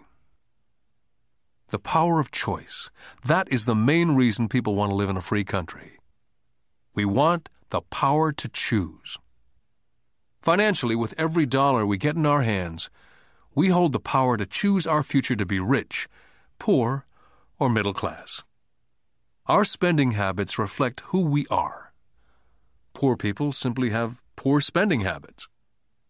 Most people choose not to be rich. For 90% of the population, being rich is too much of a hassle. So they invent sayings that go, I'm not interested in money, or I'll never be rich, or I don't have to worry, I'm still young, or when I make some money, then I'll think about my future, or my husband, wife handles the finances. The problem with those statements is they rob the person who chooses to think such thoughts of two things. One is time, which is your most precious asset, and two is learning. Just because you have no money, it shouldn't be an excuse to not learn. But that is a choice we all make daily the choice of what we do with our time, our money, and what we put in our heads. That is the power of choice. All of us have choice. I just choose to be rich, and I make that choice every day. Step number three choose friends carefully. First of all, I do not choose my friends by their financial statements. I have friends who have actually taken the vow of poverty, as well as friends who earn millions every year. The point is, I learn from all of them, and I consciously make the effort to learn from them. But there's one distinction that I'd like to point out. I've noticed that my friends with money talk about money, and I do not mean brag. They're interested in the subject, so I learn from them and they learn from me. My friends, whom I know are in dire straits financially, do not like talking about money, business, or investing. They often think it rude. So I also learn from my friends who struggle financially. I find out what not to do.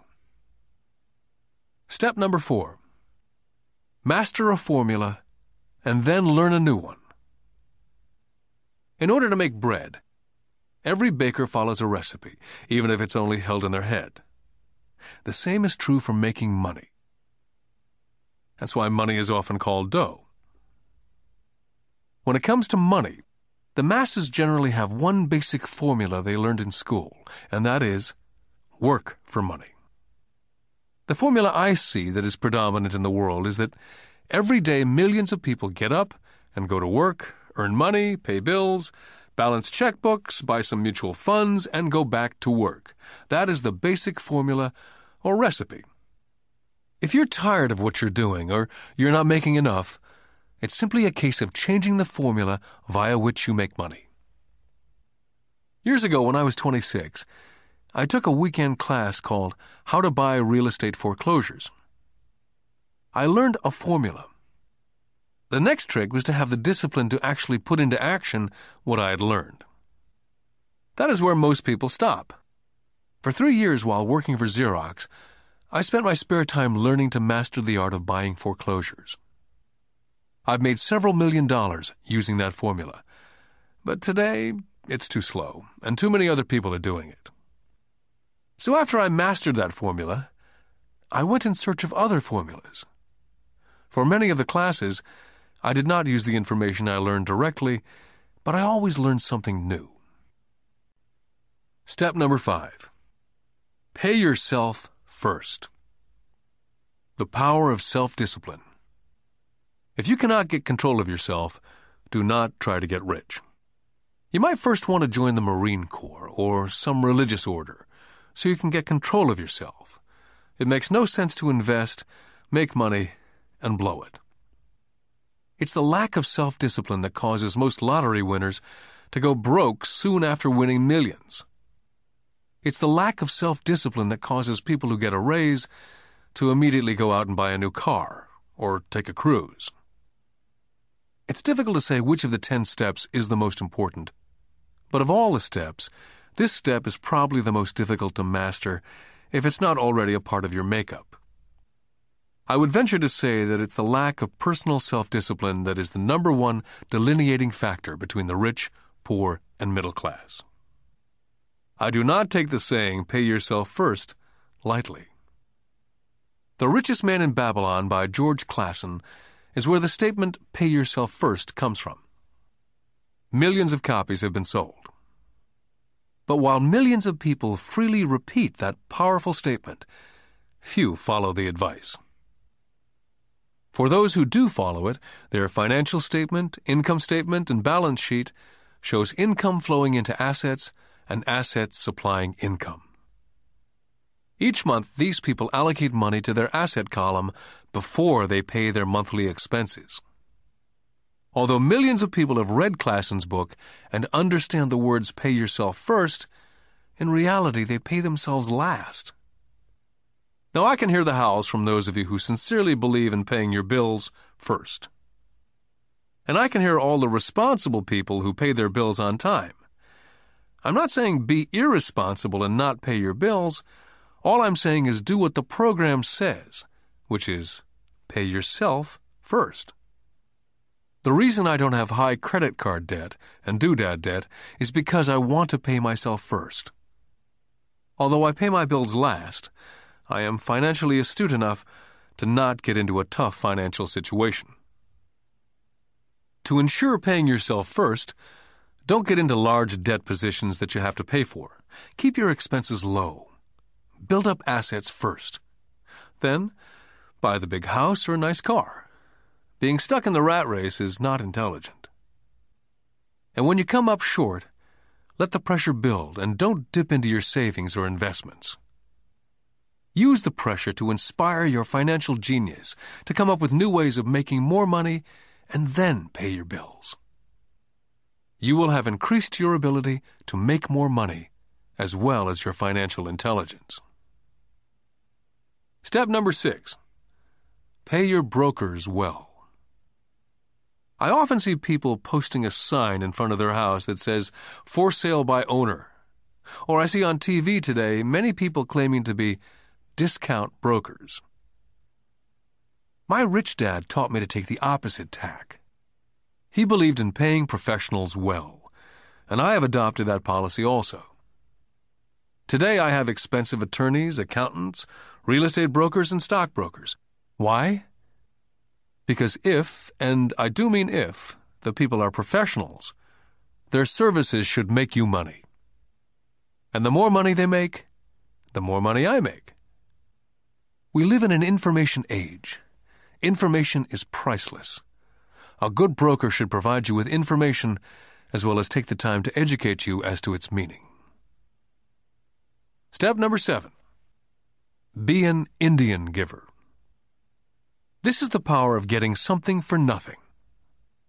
When the first white settlers came to America, they were taken aback by a cultural practice some American Indians had. For example, if a settler was cold, the Indian would give the person a blanket. Mistaking it for a gift, the settler was often offended when the Indian asked for it back. The Indians also got upset when they realized the settlers did not want to give it back. That is where the term Indian giver came from. A simple cultural misunderstanding. In the world of the asset column, being an Indian giver is vital to wealth. The sophisticated investor's first question is How fast do I get my money back? They also want to know what they get for free, also called a piece of the action. That is why the ROI, or return of and on investment, is so important. Frequently, my broker will call me and recommend I move a sizable amount of money into the stock of a company that he feels is just about to make a move that will add value to the stock, like announcing a new product. I will move my money in for a week to a month while the stock moves up. Then I pull my initial dollar amount out and stop worrying about the fluctuations of the market because my initial money is back and ready to work on another asset. So my money goes in and then it comes out. And I own an asset that was technically free. Step number eight Assets buy luxuries. As I said in the section Pay Yourself First, if a person cannot master the power of self discipline, it's best not to try to get rich. For while the process of developing cash flow from an asset column, in theory, is easy, it's the mental fortitude of directing money that's hard. Due to external temptations, it's much easier in today's consumer world to simply blow it out of the expense column. Because of weak mental fortitude, that money flows into the paths of least resistance. That is the cause of poverty and financial struggle. I love my luxuries as much as anyone else. The difference is, some people buy their luxuries on credit. It's the keep up with the Joneses trap. I use the income from my assets to buy my luxuries.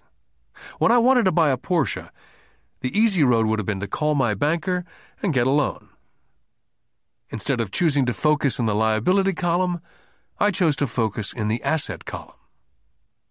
As a habit, I used my desire to consume to inspire and motivate my financial genius to invest.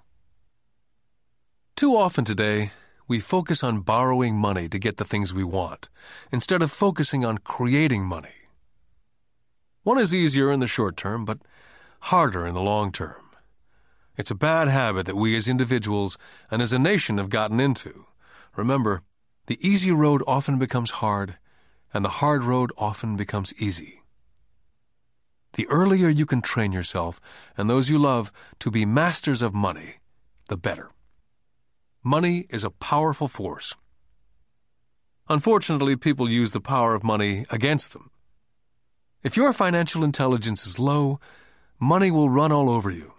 It will be smarter than you. If money is smarter than you, you will work for it all your life. Step number nine the need for heroes.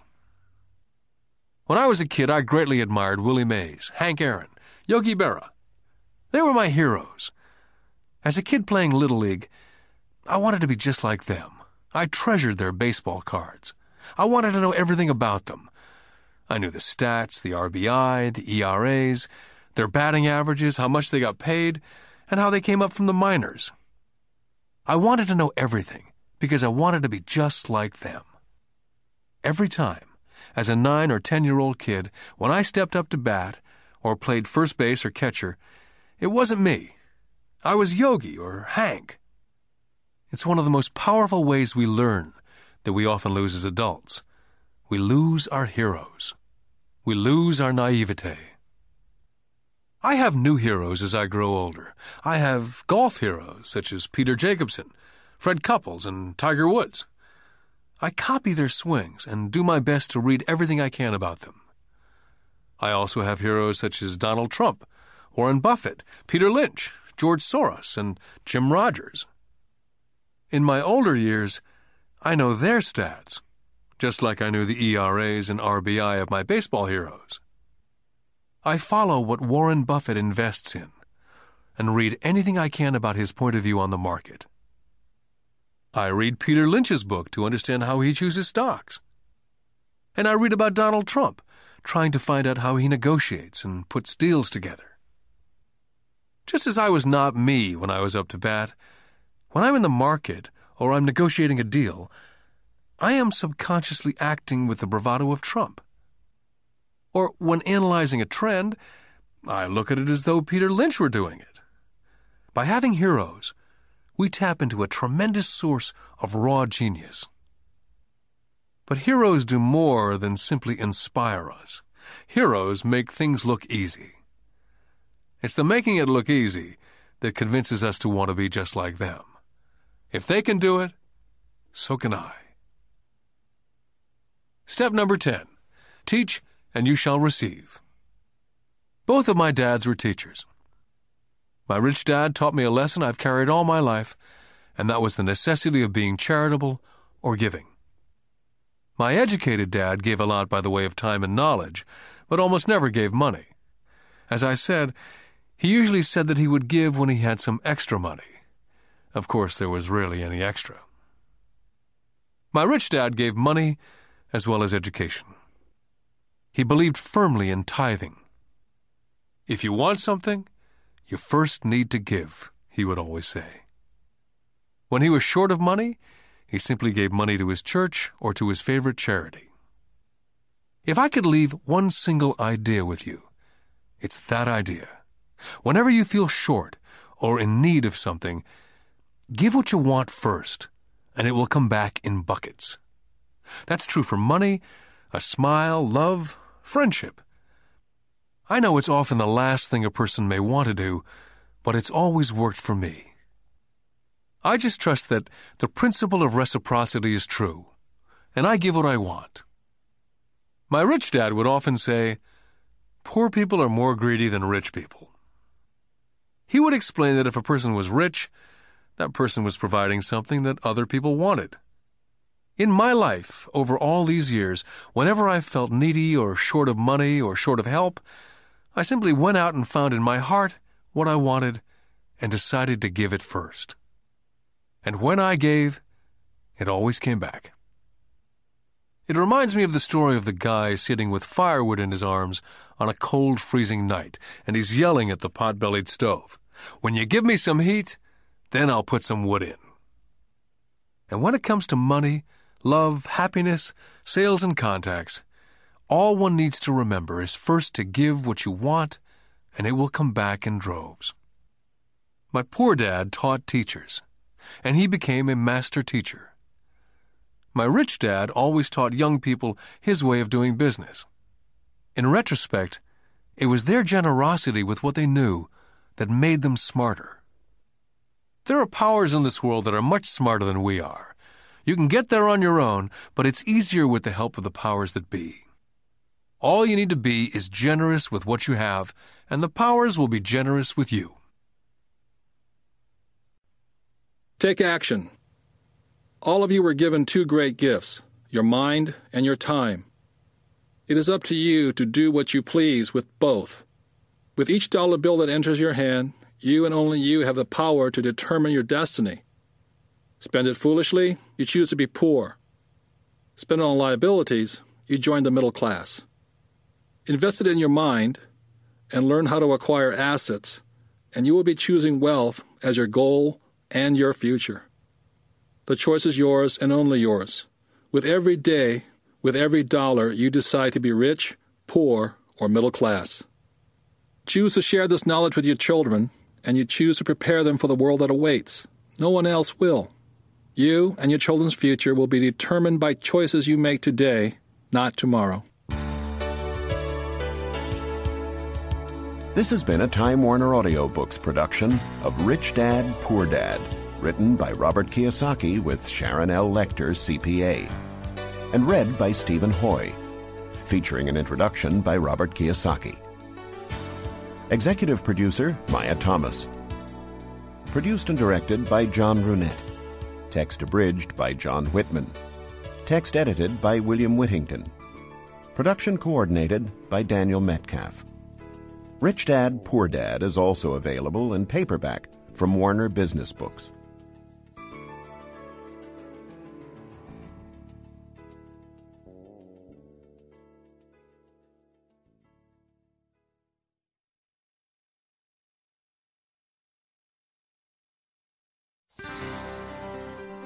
Here's a sample from audio bestseller Rich Dad's Cash Flow Quadrant, a guide to financial freedom, written by Robert T. Kiyosaki with Sharon L. Lechter, CPA. When people ask why Kim and I were homeless back in 1985, I tell them it was because of what my rich dad taught me about money. For me, money is important, yet I did not want to spend my life working for it. That is why I did not want a job. If we were going to be responsible citizens, Kim and I wanted to have our money work for us rather than spend our lives physically working for money. That is why the cash flow quadrant is so important. It distinguishes between the different ways in which money is generated. There are ways of being responsible and creating money other than physically working for it. But in order to embrace wealth, it is essential to understand your relation to it. My highly educated dad had a strong belief that the love of money was evil that to profit excessively meant you were greedy. He often said, I'll never be rich, or investing is risky, or money isn't everything. My rich dad had a different point of view. He thought it foolish to spend your life working for money and pretend that money was not important. Rich Dad believed that life was more important than money, but money was important for supporting life. He often said, You only have so many hours a day, and you can only work so hard. So why work hard for money? Learn to have money and people work hard for you, and you can be free to do the things that are important. To my rich dad, what was important was to have lots of time to raise his kids, to have money to donate to charities and projects he supported, to bring jobs and financial stability to the community, to have time and money to take care of his health, and to be able to travel the world with his family. Those things take money, said Rich Dad. That is why money is important to me. Money is important but I don't want to spend my life working for it. It was my rich dad who often referred to the cash flow quadrant when I was a young boy. He would explain to me the difference between someone who was successful on the left side versus the right side. Having two dynamic and successful father figures around me gave meaning to what each was saying. But it was what they were doing that allowed me to begin to notice the differences between the ES side of the quadrant and the BI side. One painful lesson I experienced as a young boy was simply how much time one dad had available to spend with me versus the other. As the success and prominence of both dads grew, it was obvious that one dad had less and less time to spend with his wife and four children. My real dad was always on the road, at meetings, or dashing off to the airport for more meetings. The more successful he got, the fewer dinners we had together as a family. Weekends he spent at home in his crowded little office, buried under paperwork. My rich dad, on the other hand, had more and more free time as his success grew. One of the reasons I learned so much about money, finance, business, and life was simply because my rich dad had more and more free time for his children and me. Rich Dad's Cash Flow Quadrant is also available in paperback from Warner Business Books. Here's a sample from audio bestseller Rich Dad's Guide to Investing what the Rich Invest in That the Poor and Middle Class Do Not. Written by Robert T. Kiyosaki with Sharon L. Lechter, CPA. Investor lesson number one The choice. When it comes to money and investing, people have three fundamental reasons or choices for investing, Rich Dad said. They are to be secure, to be comfortable, or to be rich. Rich Dad went on to say, all three choices are important. The difference in one's life occurs when the choices are prioritized. He explained that most people make their money and investment choices in that exact order. In other words, their first choice when it comes to money decisions is security. second is comfort, and third is to be rich. That is why most people make job security their highest priority. After they have a secure job or profession, then they focus on comfort. The last choice for most people is to be rich. Rich Dad said, Most people dream of becoming rich, but it is not their first choice. He went on to say, Only three out of a hundred people in America are rich because of this priority of choices. For most people, if becoming rich disturbs their comfort or makes them feel insecure, they will forsake becoming rich. That is why so many people want that one hot investment tip. People who make security and comfort their first and second choices look for ways to get rich quick that are easy, risk free, and comfortable. A few people do get rich on one lucky investment, but all too often they lose it all again. I often hear people say, I'd rather be happy than rich. That comment has always sounded very strange to me, since I have been both rich and poor, and in both financial positions I have been both happy and unhappy. I wonder why people think they have to choose between happiness and being rich. When I reflect upon this lesson, it occurs to me that what people are really saying is that I'd rather feel secure and comfortable than be rich. That is because if they felt insecure or uncomfortable, they were not happy. For me, I was willing to feel insecure and uncomfortable in order to be rich. I have been rich and poor as well as happy and unhappy.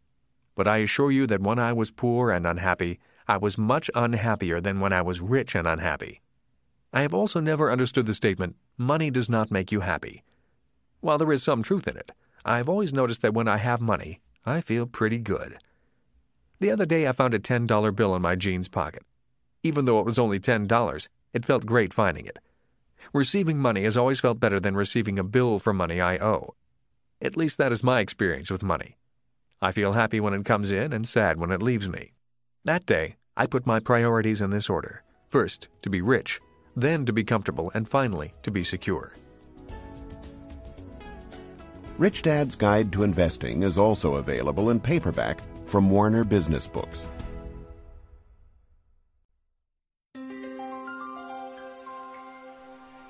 Here's a sample from Rich Dad's Rich Kid, Smart Kid giving your children a financial head start. The latest book from the New York Times best-selling authors Robert T. Kiyosaki and Sharon L. Lechter, CPA. When I was a little boy, my rich dad often said, Money is an idea. He would go on to say, Money can be anything you want it to be. If you say, I'll never be rich, then the chances are you'll never be rich. If you say, I can't afford it, then chances are you can't. My smart dad said much the same about education.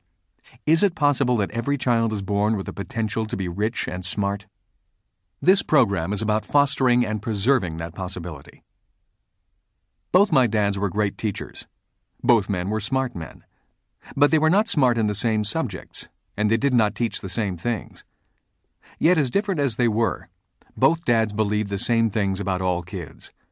Both dads believed all kids are born smart and all kids are born rich. They both believed a child learns to be poor and learns to believe that he or she is less smart than other kids. Both dads were great teachers because they believed in bringing out the genius that each child is born with.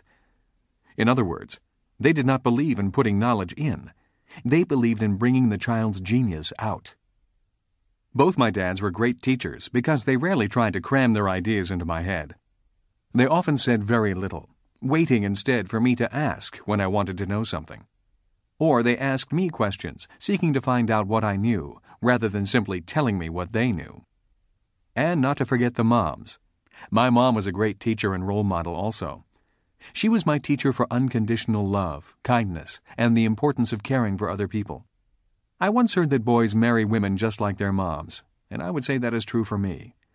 My wife Kim is also an extremely kind and loving person. I did not know my best friend Mike's mom very well. Yet the times I was over at their home, Mike's mother was also very kind and attentive to what we were doing. Although a very private person, she was always interested in what Mike and I were learning at school and in the business. I could tell she was a great life partner for Mike's dad. Although I did not know her very well, I learned from her the importance of listening to others, letting others talk, and being respectful of the ideas of others, even if they clash with your ideas. She was a great communicator in a very quiet way. Lessons from my mom and dad. The number of single parent families I see today concerns me.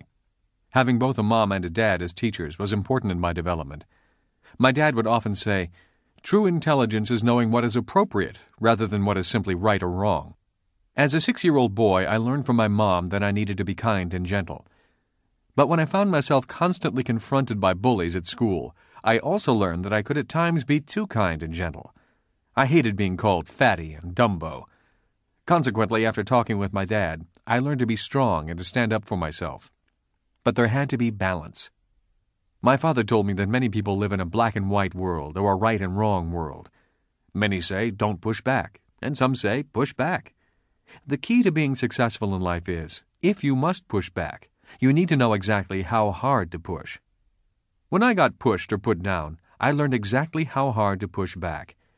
Knowing exactly how hard to push requires much more intelligence than simply saying, don't push back, or push back. My dad would often say, True intelligence is knowing what is appropriate rather than what is right or wrong. I think today we need to be more intelligent with our strengths and our weaknesses. It used to be when I was a kid and I got angry with another guy at school. We would begin to wrestle, get tired, and then the fight would be over. The worst that happened was an occasional torn shirt or bloody nose. Today, kids get angry, start thinking in the less intelligent right and wrong mode, break out their guns and shoot each other. We may be in the information age, and kids may be more worldly than their parents, but we can all learn to be more intelligent with our information and our emotions. We need to learn from both our mothers and fathers. Because of so much more information, we need to be that much more intelligent. Rich Dad's Rich Kid, Smart Kid is also available in paperback from Warner Business Books.